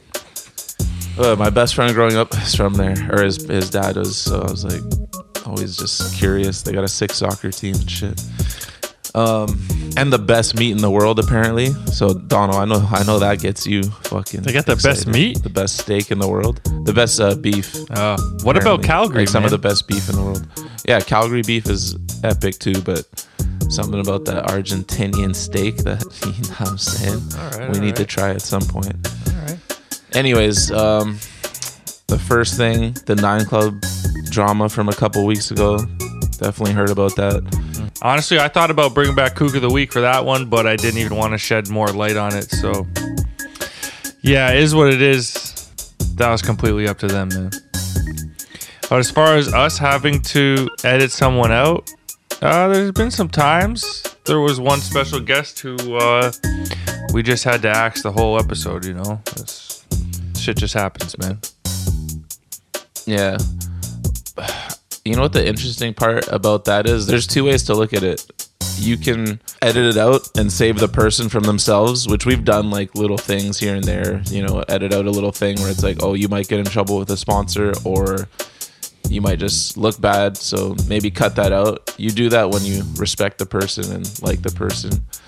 um, you know, save them from themselves. But the other way to look at it is if if someone's a piece of shit. Well, I mean, we wouldn't really have someone on the pod if we didn't fuck with them and thought they were a piece of shit. But if Yeah. you do, then it's like, it, is it almost better to let them expose themselves for how whack they truly are? Mm-hmm. So you can look at it that way too. Because like that dude, I don't even know his name, but sounds like he's a mega kook. And now, you know, maybe maybe it's better that he fucking fully exposed himself. You know. Yeah, whether it was intentional or unintentional by their podcast. Holy fuck. Yeah. Uh, damn. We're watching, or I don't know if Donald you are too, but I got the Tampa Pro stream going right now. Dane Burman just did a 180 fakey 5 across and down the rail. Fucking savage in his run. That's for Tom K. No, no, he doesn't like the 180 switch crook. What did you say? like- this 180 fakey 5, like a back Oh, one, but okay. like over into, yeah, came from that side. All right. Yeah, Um, Tom K's tripping for that 180 switch crook hate. And then, as far as favorite Top Boy characters, um, have you watched yet? Say I watched episode one because me and my boy Pete are still what one the thing. Like, hell, gonna watch it Pete? Man, together, just but- watch it and be done with it. Yeah, I'm gonna text him after this. I can't wait anymore. Episode one was juicy. I'm like, yo, this That's season's about to go saying, ham. man. Um, main favorite main character, like I would like to give it to Jamie, but it's obviously Sully. Like Sully is as real as it gets, as loyal as a golden retriever. You know. Uh, yeah, that's my dog, Sully. And then favorite supporting character. Uh, yo, Jaq took her game to the next level this season, man. I was always a big fan of Jaq, but she's uh she's next level in the new season. I rate Jaq. Damn. And then uh fuck, I forget the guy's name, and you won't know him because you probably haven't even met him yet. But uh the homie holding shit down in in Spain. That guy was a bad man. Let's see if I can find it real quick while you tell me yours. So mine, I mean, it's no surprise. You know, I'm cool, calm, collected, stylish, a boss. So of course I gotta go with Dushane. Oh, my main man. Uh, and then secondary, you beat me to it, Jaq. So I'll try and think of another. Um, man, you know what? I just love Jamie's brothers, and like yeah. those guys, like just get they just get you emotional for some reason. Like they're such good actors, the three of them together. Like they really feel like real life brothers, and you can feel the love. And their whole backstory is just so sad that they're orphans, and uh, I just love that whole dynamic. And I miss my boy Dris, man. Yeah. Episode one, Sully's like visiting his crib and shit, getting emotional, but he had to do it for the game. Dude, you know who was a savage was uh Hayes, the the handler from Jamaica, the guy who was giving them the oh. food when they were working with the Jamaican Connect. That guy was fucking scary, dog. He was his voice was so deep and terrifying. Holy shit.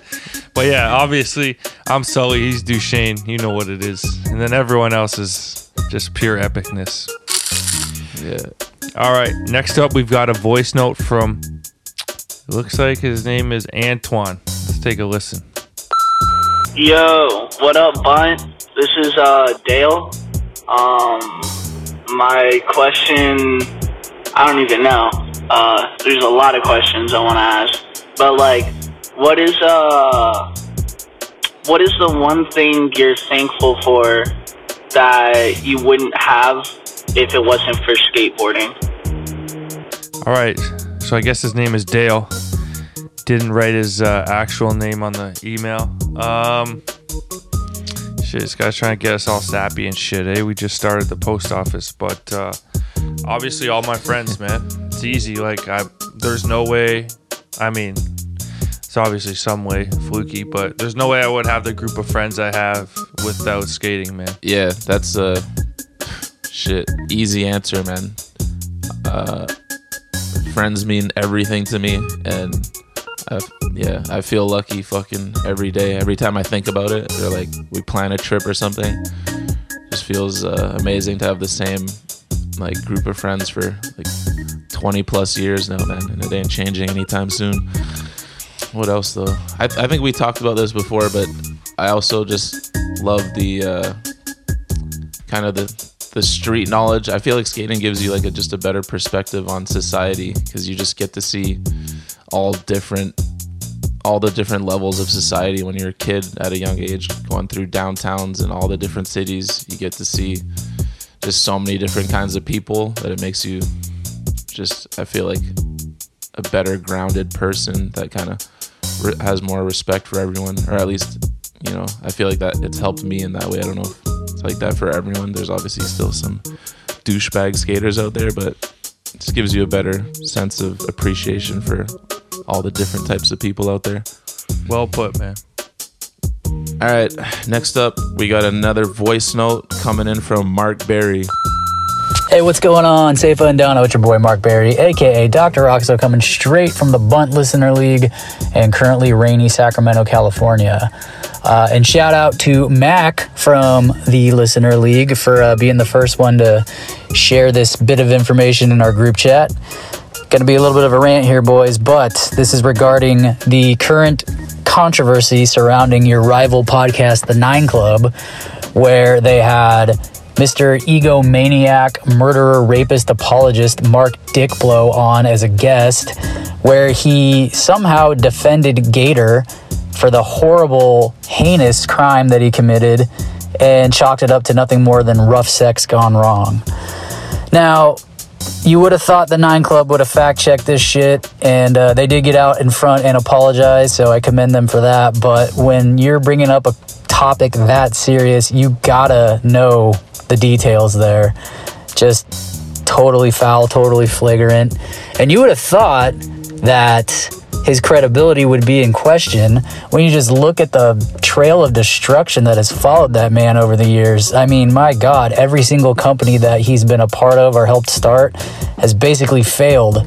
And um, I just, uh, I just don't know, man. Where there's smoke, there's fire, typically, and uh, it just seems like a sketch dude, and always has. So, um, my question to you though is Have you ever had a similar situation like this? You did an interview and uh, some stuff was said that just wasn't true that you had to cut out in the editing process, or you even had to call the guy on the spot and be like, yo, bro, let's run that back a little bit and rephrase it. You know, that's not how it went down. I don't want a bunch of misinformation out there. Um, yeah, man, just applaud you guys for doing your homework, doing your research, having these barn burners. I look forward to them every Wednesday. So, thank you guys. Hopefully, that's not happened. Hopefully, it doesn't happen. But if there was an instant, uh, I'd love to hear a little bit about it. Peace, brothers. Listener League legend Mark Berry. Dude, he sounds like he's got his own voice for radio, man. You should fire something up. Yeah. You should start working at ESPN or something, doing the Thursday nighter. Dude, you're built for this business. Yeah, like we said two emails ago when we uh, sparked off the post office this week. Mark Oblow, Dick Blow, whatever you want to call him. Kook of the week, kook of the month, kook forever. Uh, the proof's in the pudding. Sucks for the nine club guys what happened to them, but like you said, it's on them to fact check and do their due diligence in their editing process. Um, just all around bad look in general. we fix little things, of course, and sometimes people hit us up and want to change answers or whatever. Like, but yeah, luckily we haven't had to deal with any like rape and murder apologists. Jesus. All right, next up, we've got a voice note from Jamal Jones. Let's take a listen. What up, Bunt boys? It's your man, D Jones's long lost cousin, Jay Jones.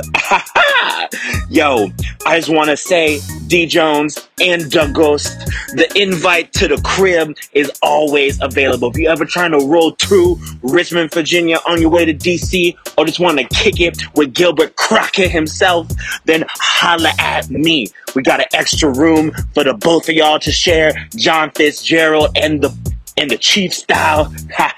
you can meet your uh, your second cousins, D Jones. It'll be a fun fest for all of us. All right, on to my question. Yo, all these skateboard contest judges are trash, garbage, basura.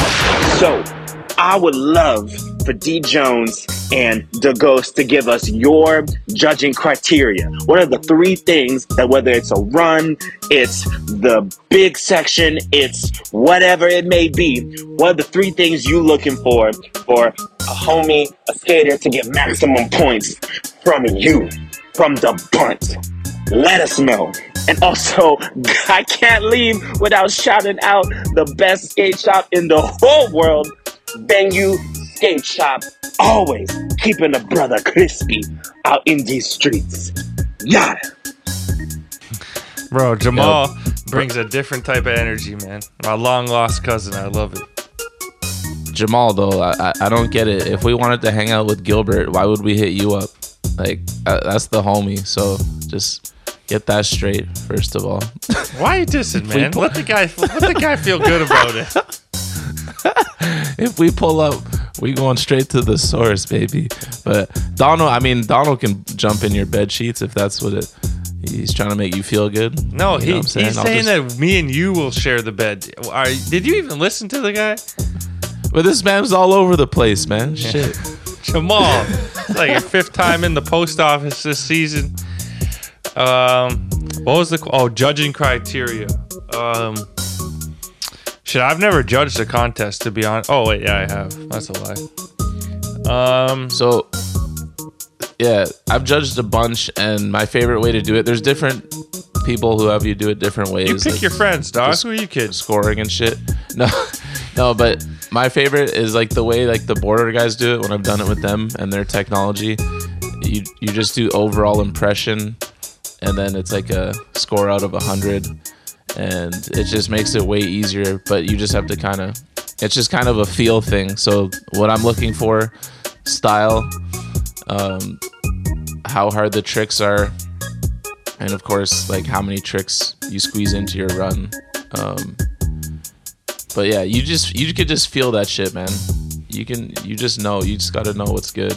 It, it does get hard sometimes, and then you got to break it down more if two people have insane runs where you start going a little more specific. Like, but overall impression, man, that's the the easiest way to do it. Because there's there's no there's no exact science to this shit, but you can feel it in the room. You know, when someone does that like first place run, like hopefully everyone knows and there's no one upset at the end of the day but it is it is hard when there's a bunch of flawless fucking runs Dude, in a skate contest, man, I could be bought. Whoever hits me with a little percentage of the check, you know, I'll do my best to uh, to make it work. It's a little Tim Donahue styles, you know what I'm saying?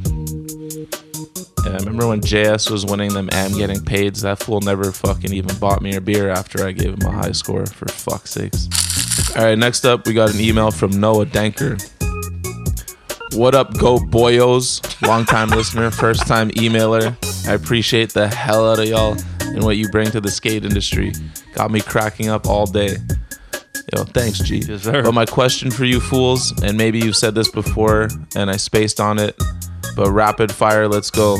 Let's hear some of your responses to each question, because for me, the answers would change every month. So I'm sure you'll keep it spicy, even if you've already done this on air. Love you, dudes. Keep up the good shit. Um, yeah, we've. I feel like we've done. We've never done a full rapid fire because fucking take forever. But you are right. If you ask me that question, even one, like a week apart, I'll have different answers. Um, but let's do three each, Donald. Classic. This is how we roll. Um, all right, Ghost. Worst style. Oh, yo, you know what's funny? You know how like me and Donald both been watching a lot of old videos recently. Oh shit! And uh, and I watched That's Life uh, a couple weeks ago. So in my head, I was like, oh, if anyone asks me worst style, like I have my answer now. No, shit. That, that one. yeah, I gotta give it to the legend, and you know, like Stephen A. says, no disrespect. Right before he says something disrespectful. I like it. But uh, I gotta give it to to the legend, uh, big gap chomper Gareth Stehr, man. Oh. you don't hear that name too often anymore. Yeah, bro, go watch his part in That's Life. you dig? But I did. I actually like loved him when I was a kid, man. He was always Oh, yeah, eating like rate it. 18 stairs and shit. Like, how could you not eat that up when you're a kid? Yeah. Um, all right. Well, while you're on the uh, old video train, give me your favorite video part. Woo. Um. Oh, I'll drop one. Like my favorite video part is Scott Kane, like four and one sixty three. But I've said that a bunch of times. So, uh, a one that I've got recently rehyped on. Also, could be most under one of the most underrated skaters, Marty Murawski Oh, in Filmbot get Files. the man. hell out of here! That's not your second favorite part. It's not, but I'm, I'm just like mixing it up Oh, because it's you like said current you know favorite. you could have a Okay. just a current like mad respect and definitely worth everyone going and rewatching right now because that part holds up to this day. It's so good. All right, I like that answer. And then um, biggest bunt you've ever witnessed. you, you trying to come at me? So I'm gonna come at you. I've already. I've also said Don't this tell one. me you're I gonna don't- say the tray flip story. I'll switch questions, man. Donald's tray flip. Dufferin. Donald tried to tray flip this Dufferin Big Four back in the day. It was absolutely amazing. I I can't. I feel like I've recently talked about this, but I don't remember when or where. Yeah. But yeah, there was a Big Four. You know, I switched varial healed it. no biggie. But uh, yeah, we went there one night. The whole crew lit it up. Donald hit them with the Switch 180, his Easy. go-to back in the day Light. and then had that classic feeling bare nice go back up to the top By accident just because you're so juiced with with no idea what you're actually gonna try and then you just threw out a couple bunt ass tray flips and packed it in for the night man Uh, amazing Dude, that is probably one of the uh, worst trends in skateboarding is when you get so hyped off landing your last trick and for some reason you find yourself back at the top of the set like what am I doing here? And instead of just like pity walking down, you just try something else. It's the worst and best trend Yeah, because true. when you see someone do it you, i just love it like i always look for it now so when someone does go back up to the top i'll just call them out right away Get the but fuck the, the back down classic here. one yeah the classic one that we brought up too when this came up was simon disher one of our best friends Oh. in the whole wide world a legend that we looked up to but he nollie back healed the legendary five sidewalk downtown toronto uh, it was By like the skin of his teeth, mag. man.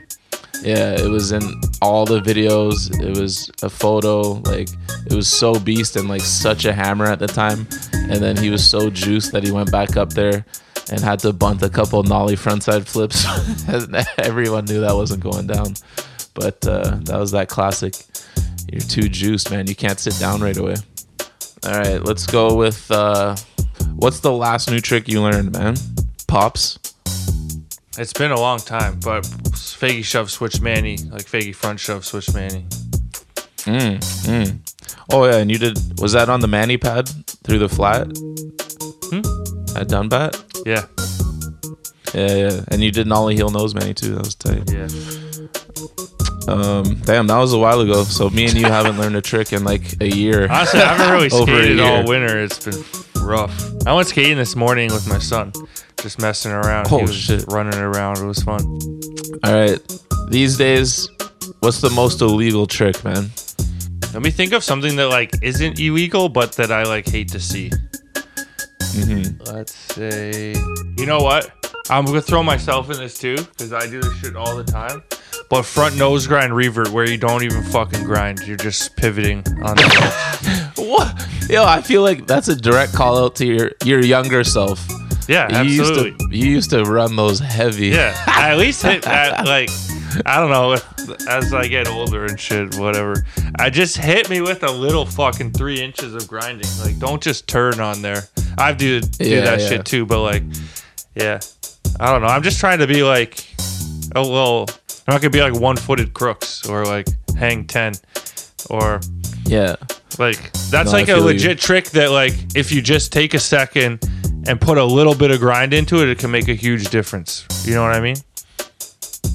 Oh, for sure. I I give credit to the Smith for like he's the first person I saw like he mastered every length of a Mhm. trick, which is actually like a completely different trick. If you Oh, do a nose 100%. grind revert jib, it's a completely different feeling than like doing like a five foot nose grind and. Exactly. Like, So just take a second and do a proper one.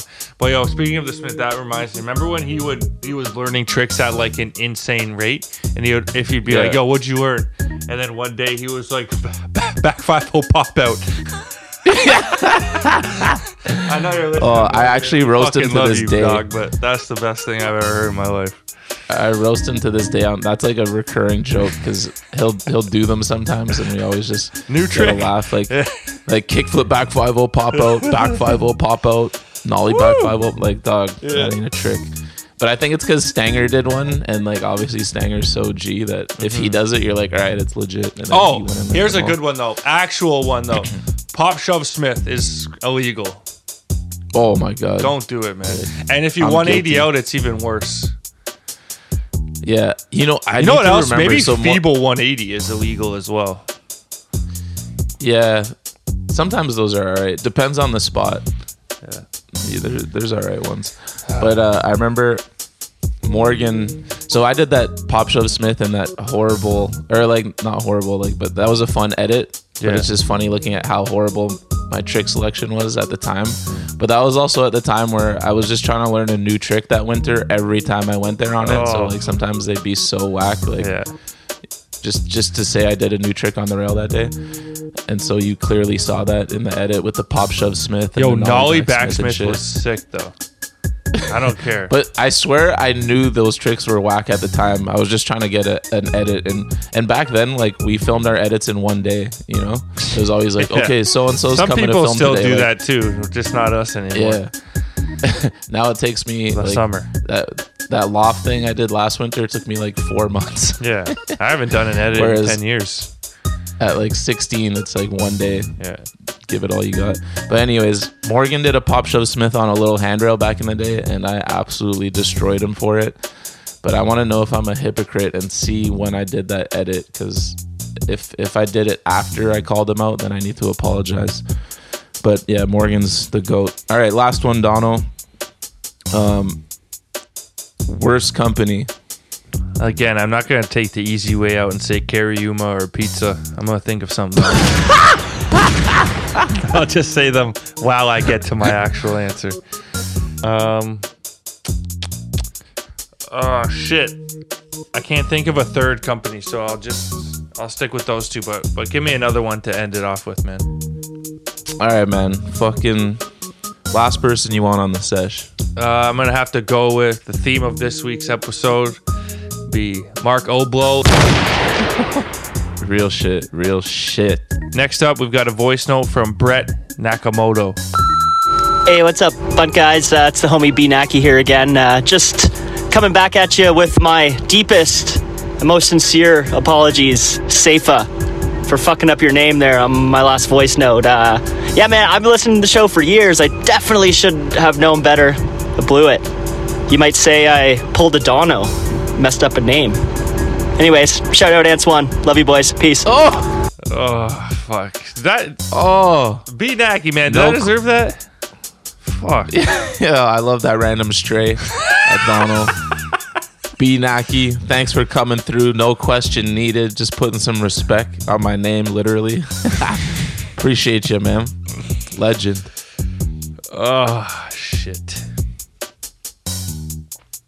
It actually like makes me. It actually like warms my heart anytime someone says my name properly. That's not like a friend, because my name gets mispronounced literally every day of my life. Um, so it actually does. Like just hearing a, a stranger, the homie Brett, say my name flawlessly always uh, puts a smile on my face. Appreciate you.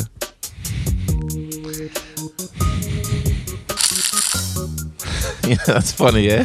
he didn't even say it right. It's the whole thing was about him apologizing for messing it up. What do you mean? That's literally why he emailed to say sorry because he fucked it last time. I know. Yeah. I know, but it, I appreciate him coming back correct and saying it so flawlessly. That warms your you heart. It does. No, yeah, that's maybe that's a little extreme, but it just. It, I'm always like pleasantly surprised. Let's put it that way. When someone says it um, perfectly. Sick. But the listeners should know, for fuck's sake. what I'm sakes, man. saying. Like you say my name like every fucking week. Yeah. but people believe what they see, not what they hear a lot of the times. And Oh. the spelling would lead most people to say it wrong. Even if they hear it 10 times or 100 times in their ear, you saying my name Mhm. every week for years, and then they'll just read it and say it wrong. It's, it's weird how the brain works. Science. Trust you gotta trust the science, dog. Next up, we got an email from the legend Jumpbox said Jumpbox. Okay. this is my favorite. I haven't read it yet, but this is my favorite email of the last since we started. What pro skaters uh, would you want to be stuck with in a zombie apocalypse? Boom. One sentence, done to the point. Jump box, you're a legend. Um, now let's answer this question. How many skaters do we get? Let's pick uh, two each. All right. First off, light work, easy answer. Mike Vallely. Oh, he throws punches, yeah, okay. asks questions later. Uh, I'm gonna need Mike V with me, and then next up, uh, I'll go Antwuan Dixon. Same reason. Ain't scared to mix it up. I'm gonna need two guys that are ready to go at all times. You know what I'm saying? Wow, that's I, love Antwuan, one of my favorite skaters ever, but that's probably one of the last people I would select for this. Um, I'm trying to think of who's like who's a known outdoorsman or woman in the skate game. Marshawn Lynch. what? You never seen his uh, like episode with Bear Grylls? The like Oh yeah, Man that shit was fucking amazing. Yeah, he knows what he's no, doing. But a skater, I know. I Geoff feel like we had someone on who like likes going. Oh, boom, done. Geoff Rowley because the man can hunt, and uh, he'd be able to, you know, set up a tent and all that shit. And then it's a fucking apocalypse. You're not going on a vacation. You're not hunting and setting up tents. You're just fighting for your life, dude. yeah, aka running to the forest as fast as I can, getting out of the populated zones, and living happily ever after with my man Geoff Rowley in the forest. And who? and um shit we probably need to repopulate the earth Oh too, my god, so- here we go. you and Geoff I'm are gonna kidding. get busy, eh? i'm i'm no i was about to pick uh a woman Yes, but that's i won't what I mean. She's gonna be stuck with you and Geoff. I'm not trying to get canceled um uh, here's the right answer i would teach my girlfriend how to skate so i could use her as an answer Use her as a Um, repopulating tool. Um, no no. Um, yeah no let's let's go. Um you Geoff and colette? Rowley yeah rowley and um and yeah let's just call it a day. That's So, all i need. We've both taken very opposite uh, ends of the spectrum here in the fight or flight discussion. I will stand and fight for our, this planet, and you will flight. I'm, to start I'm trying to repopulate. I'm trying Yeah. to flight and repopulate. I think Ah, you want to. Have You you, ever had a baby? poll? It's gonna take years for that baby to be able to fight. Well, at least I'm giving us a chance. You gotta wait nine months before it even comes out. Okay. Okay. You know, no, that's it. Where's another poll? I don't give a fuck. That's gonna be our new thing. When we disagree, we're doing polls weekly. This week's poll: Who has the better apocalypse partners? Mine are Jeff Rowley, and I'll just go with Nora. And Oh, excuse me, Colette can't hang anymore. well, we're, we're I'm trying to follow the rules and say a skater, Okay. so I'm gonna just say homegirl, You're Nora, and one. Rowley, and then you're taking Antwuan Dixon and Mike V. Yeah. I am gonna win this poll hundred percent. No, we'll call it fight or flight. And clearly, most people Yeah. would stand and fight for their own lives and for the people who are already alive and around them, rather than just start a whole new population. You're just Oh Okay, no, letting now you're everyone. adding- you're just everyone. Now just- you're adding all these like stip like random facts that weren't in the email. In the apocalypse, I'm saying Heaven it's like- forbid you I call think the me question out for more, working my way around an answer. no, but the question I think is like if it's you and two people in a zombie apocalypse. We're saying ev all our people are already dead, so it's like just you and the two people. We're not talking about saving your family and shit. That's already done. We're talking like Will Smith and I Am Legend, but you get to pick two homies or two skaters. So I'm taking Nora and Rowley. All right. And, I'm And you're taking Mike V and Antwuan Dixon. Absolutely. We're gonna have a fucking good time while we kill these zombies, man. Oh, You better fucking right. pack your bags and put your running shoes on, because you guys ain't gonna have to stop moving, man. Always on the run for the rest of your life. And you're, you're out here talking about fucking fighting zombies. I'm talking about trying to save the human species. Except the world would probably be better off without us, anyways. Shout out to Oh. the animal kingdom. Jesus Christ. All right, next up and last up for this week. Probably should have just ended it after that one. But um, we've got an email coming in from Dan O'Neill. Yo, Bunt Boys, longtime listener, first time emailer. I noticed Ants One has changed up some of the podcast music this season, going with the more housey sound. I thought this was an interesting choice as electronic music, especially more club orientated music, is used less frequently in skate videos. Why do you think videographers have generally been reluctant to include more electronic music in skate videos? There are some exceptions, French Fred with Manic Matty, Ben Chadourne and some of his edits, but American videos tend not to go there. Why have skate videos gravitated towards rock and hip hop sounds predominantly? Also, what types of music do you guys like to hear on skate video soundtracks? Any sections with memorable music that stand out to you? Peace, Dan. And P.S. While you're fighting the zombies, what music would you like to listen to for the rest of your lives? Um, Wait, what? This is zombies too? no, I just added that in there. Oh, It's hard to switch gears and get back to something serious and skate related after our zombie rant, man. I know. I still got zombies on my mind, and I actually just watched I Am Legend like two weeks ago. it, was, it was a good rewatch, man. Oh, speaking Dude, of all Will the- Smith, yo, all the- she's all the divorcing streaming- him now. dude. After all that, Re- what? yeah, Are you serious? yeah. Well, that's what I read. I hope it's not true, but I think it is. Jesus. After all that, Wow. But he's going through some shit, man. But yo, have you noticed all the streaming services? They've all got anything related to Chris Rock and Will Smith. Like that whole next week was just everything in your face. And I, I got suckered in and watched I Am Legend and a Chris Rock stand up.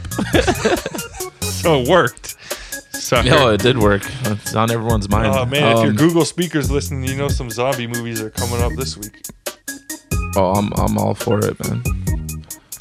Um, house music, yo. First of all, Ants is a fucking legend, and he's been steady creating his own music, and he's taking it to the next level. And this summer, if you want a live Ant show, there's gonna yeah, we'll have an announcement, but uh, Yeah. just keep in mind if you're a fan of Ants' music, Next week, huge pull up announcement. to pull up to Toronto. You feel me? Speaking of Ants One, he actually just joined my beer league hockey team.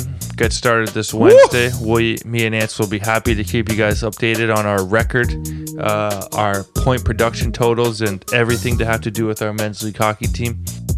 Music and skate videos, yeah. Uh, I'm not too sure, man. Maybe it's just in America, people listen to rock and hip hop a little more often than house music, but I think that's changing now. Yeah, I don't think there's any rhyme or reason, man. It just has to do with what the skaters are listening to, and nowadays, uh, people are listening to almost everything. Yo, I'm gonna just hop in real quick. Uh, yo, Dan, shout out to shout out to you. Obviously, this is a more kind of philosophical question in terms of like music and skate videos. Um, but being a producer, and I produced hip hop most of my life, and now I produce house. Uh, I do analyze a lot of like aspects of music, so uh, I feel like I could speak on this with a little bit more uh, in depthness and knowledge. Um, if I were to guess, I would say, you know, house music, its purpose is basically for dancing. Uh, it has a rhythm and a pace to it that doesn't always coincide with the offbeatness of skating, because every trick has its own kind of um, flow to it, momentum.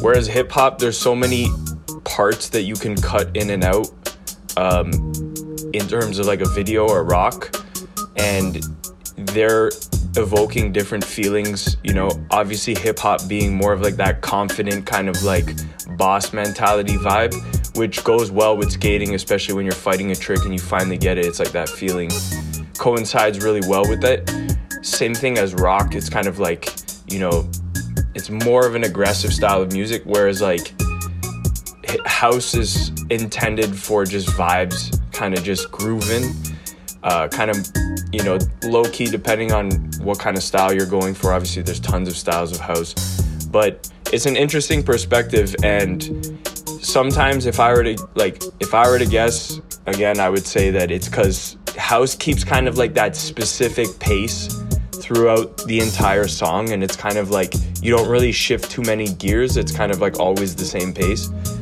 So sometimes you know when you're going from a line to hammers and stuff sometimes sometimes maybe that doesn't resonate as well again just my view um, i've thought about this question before so that's a cool question to ask and yeah that's just my opinion on it Bro, I hope I don't get canceled for fucking that zombie email.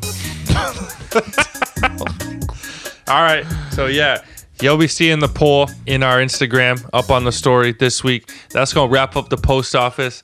Get your emails into the bunt live at gmail.com. Voice notes also accepted. Jamal Jones, you know. We uh if we go link up with Gilbert, we'll hit you up. Um Just playing. But yeah, zombie questions is what it is, man. Post office was fire this week. Thanks, guys. Hey, real shit.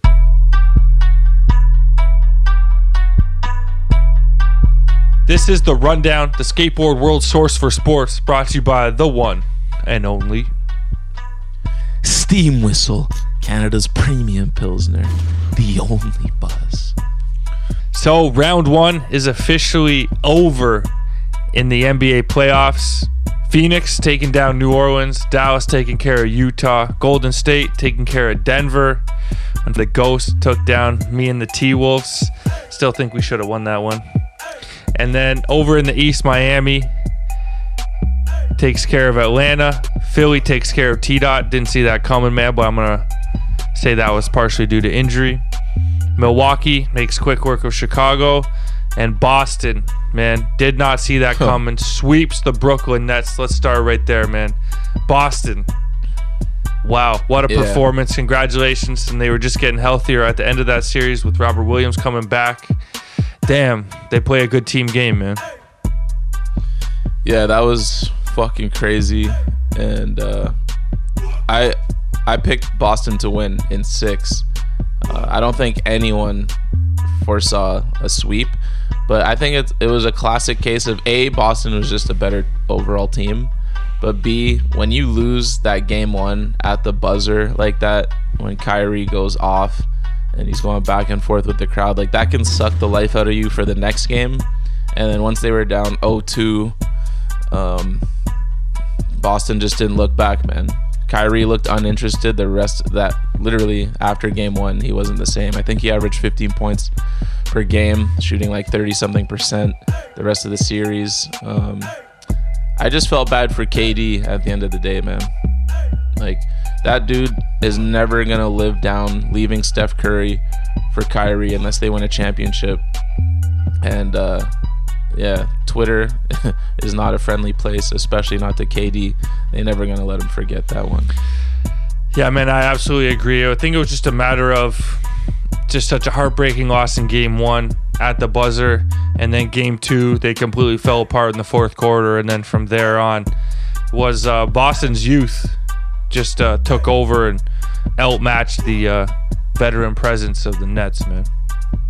Yeah, and and we definitely just saw uh, Tatum take a leap. It's kind of cool when like the whole basketball world and all the fans can collectively agree that someone just took. You can just see it happen. Like those four games, even though they weren't his best offensive games by any stretch or anything, like no 50 point games, but what he was doing on defense and then mixing that with like huge shots in almost every game in the 4th mm-hmm.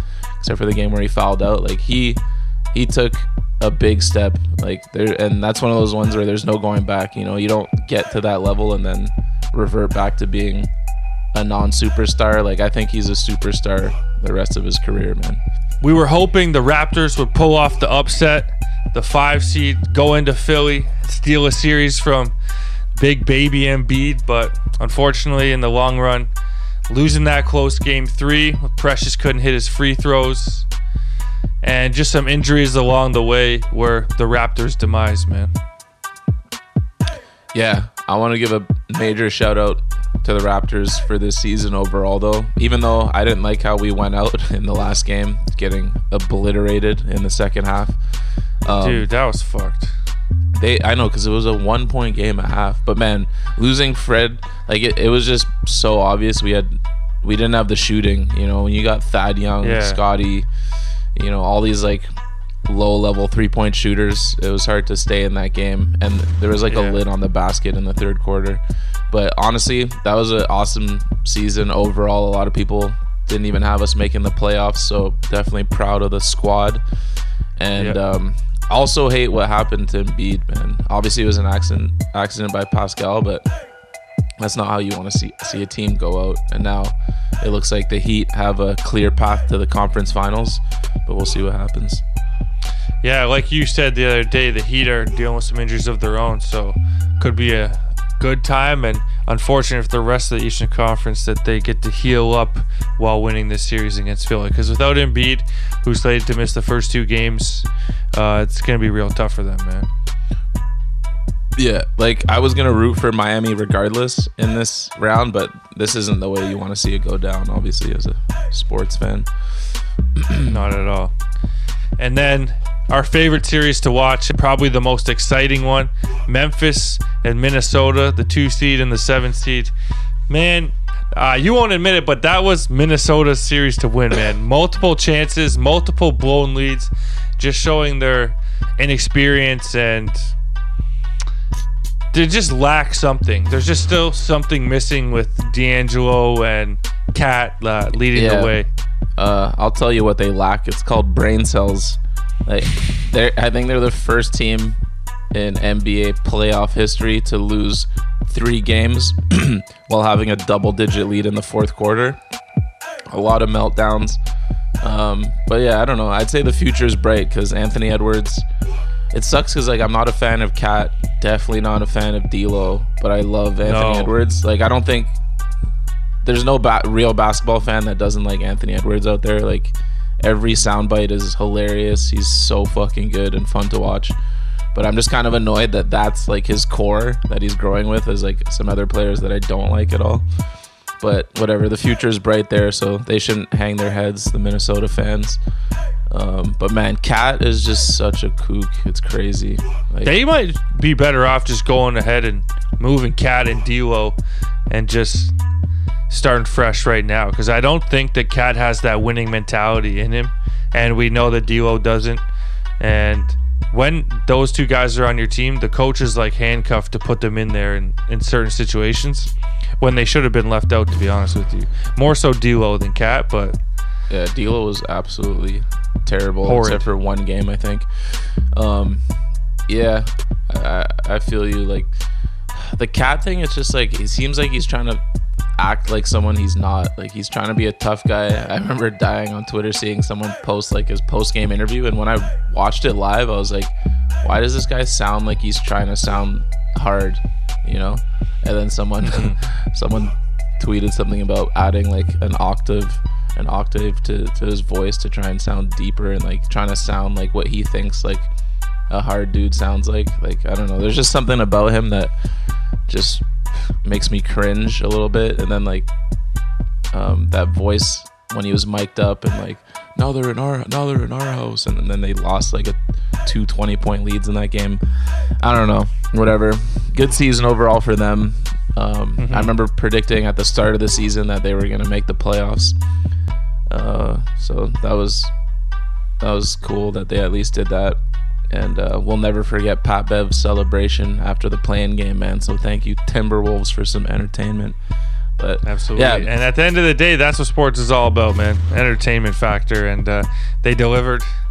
So good on them, man. But man, that was actually kind of shocking. Like I thought Memphis was gonna mop the floor with them. Um, so that, that's giving me more hope for the Warriors handling business.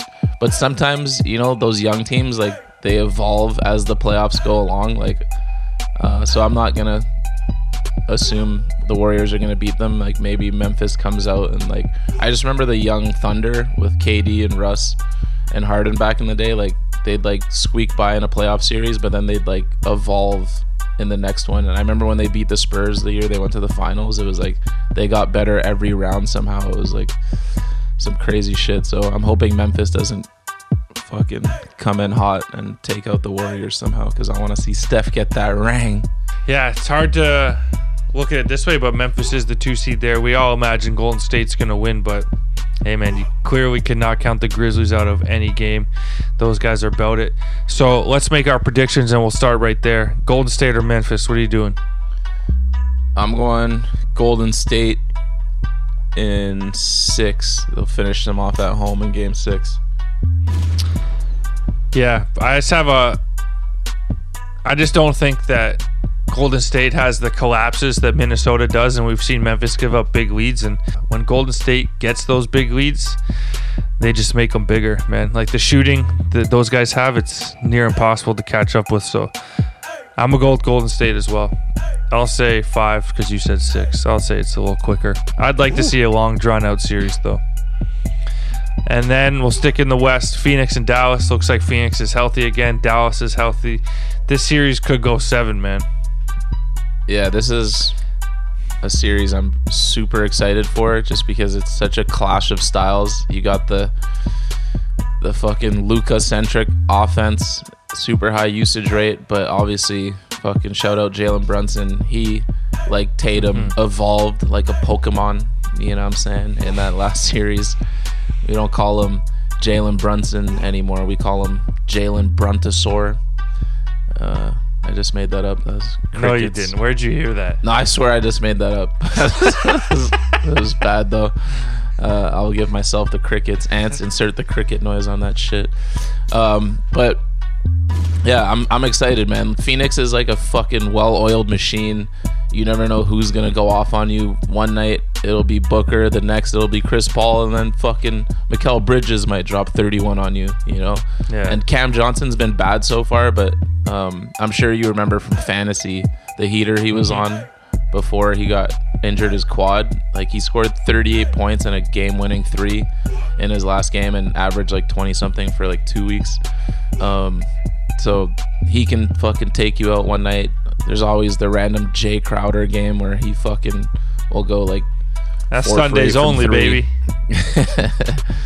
so yeah, that's the well-oiled machine against the much improved Dallas defense and Luka. Um, he looks like he's got his footing back. Booker's probably gonna need a, a game or two to get back to hundred, but I cannot wait for that series, man. Uh, Clash of the Titans. I'm going Phoenix in seven. Woo! Shit, I'm going Phoenix in six. All right, moving over to the East, we touched on it a little bit, but Miami and Philly. Without Embiid, it's pretty much no contest. You need that guy to carry the weight and have a steady parade to the free throw line. If he's missing two games, they're probably going down 0-2. Tough to battle back from that. I'll say Miami in five. Yeah, I like that. I think part of me wants to say sweep, but I just can't trust the health of the Heat either. So I'll I'll roll with you, Miami in five. I would have picked Miami in um, six or seven if Embiid was healthy, but yeah, if he's missing one and two for sure, and then they're hoping he's back for three, four, I got to give it to the Heat, man. hmm And then Milwaukee and Boston. We all know Middleton is out, but Milwaukee is deep and as deep as they come. I'm gonna say Milwaukee in six. Antetokounmpo gets it done, man. Dude, I love that pick, and that's what I want to happen. But I think, I think this one might go seven. Heart of a champion. Like this would have been such an epic series with Middleton. Like that's, I'm so devastated because that would have been must see TV. I mean, I think it still will be because Um, the Greek Freak ain't fucking laying down for nobody. But uh, shit, uh, god damn it, I don't know. I want Milwaukee in six, but I'm gonna say Boston in seven. There you have it. Our picks. Round two of the NBA playoffs. Round one did not disappoint, and I don't think round two will either. And the NHL playoffs kicks off this Monday. Oh man, of course the Leafs got the toughest matchup. Now we have these stupid divisions going on in the NHL. So it's not one verse eight, two verse seven. It's a fucking stupid mix. And in the first round, the Toronto Maple Leafs, who finished third in the whole NHL in standings, are lined up against the two-time champion Tampa Bay Lightning. Like, are you fucking kidding me? And our pest, Michael Bunting, questionable for game one. And Tampa Bay's rolling right now, but you know the Leafs are going to get it done. This is our year, and no better way to start the playoffs than taking down the defending two time champions and Nikita Kucherov, Steve Stamkos, and Vasilevskiy. You guys are fucked, man. The Leafs are ready this year. Matthews got the last game of the season off. He's ready to do damage, man. I'm predicting it might be a long series, probably six, maybe seven games. Matthews is getting north of 15 points in those games, at least seven or eight goals, man. Has to happen for us to win, so I have to predict that. Bruv, I'm so sad to hear that. I was actually gonna ask if you didn't bring up the NHL, what's popping, but uh, I saw that we finished with a better record, so we have home ice, right, for this? Yeah, we have home series. ice. Why? I, man, I feel for you, man. I, I saw that yesterday, and I was like, oh, okay, home ice. Like, who the fuck is the Tampa Bay Lightning? For completely forgot they're back-to-back champs. I thought this was the year, man. First time since 2004 Sundin era where we got to round two. But yo, but you know what? All the times we've been expected to win and lost, I think now Yeah. maybe people are gonna expect us to lose, and this might be the year, man. Let's fucking get it. I might even It tune into be. a game. Dude, you got to. It's going to be musty. Two of the most exciting teams in the NHL. So, like, I was talking to Davis Torgerson because his Minnesota Wild got themselves a tough landing spot with the St. Louis Blues as well. Uh, both of our teams are in tough, but both must-watch series, man. We're both excited for uh, what's to come in round one. Yo, fuck Davis, man. Oh shit! All right, y'all. just, just kidding. We'll catch you next week. You take. Peace.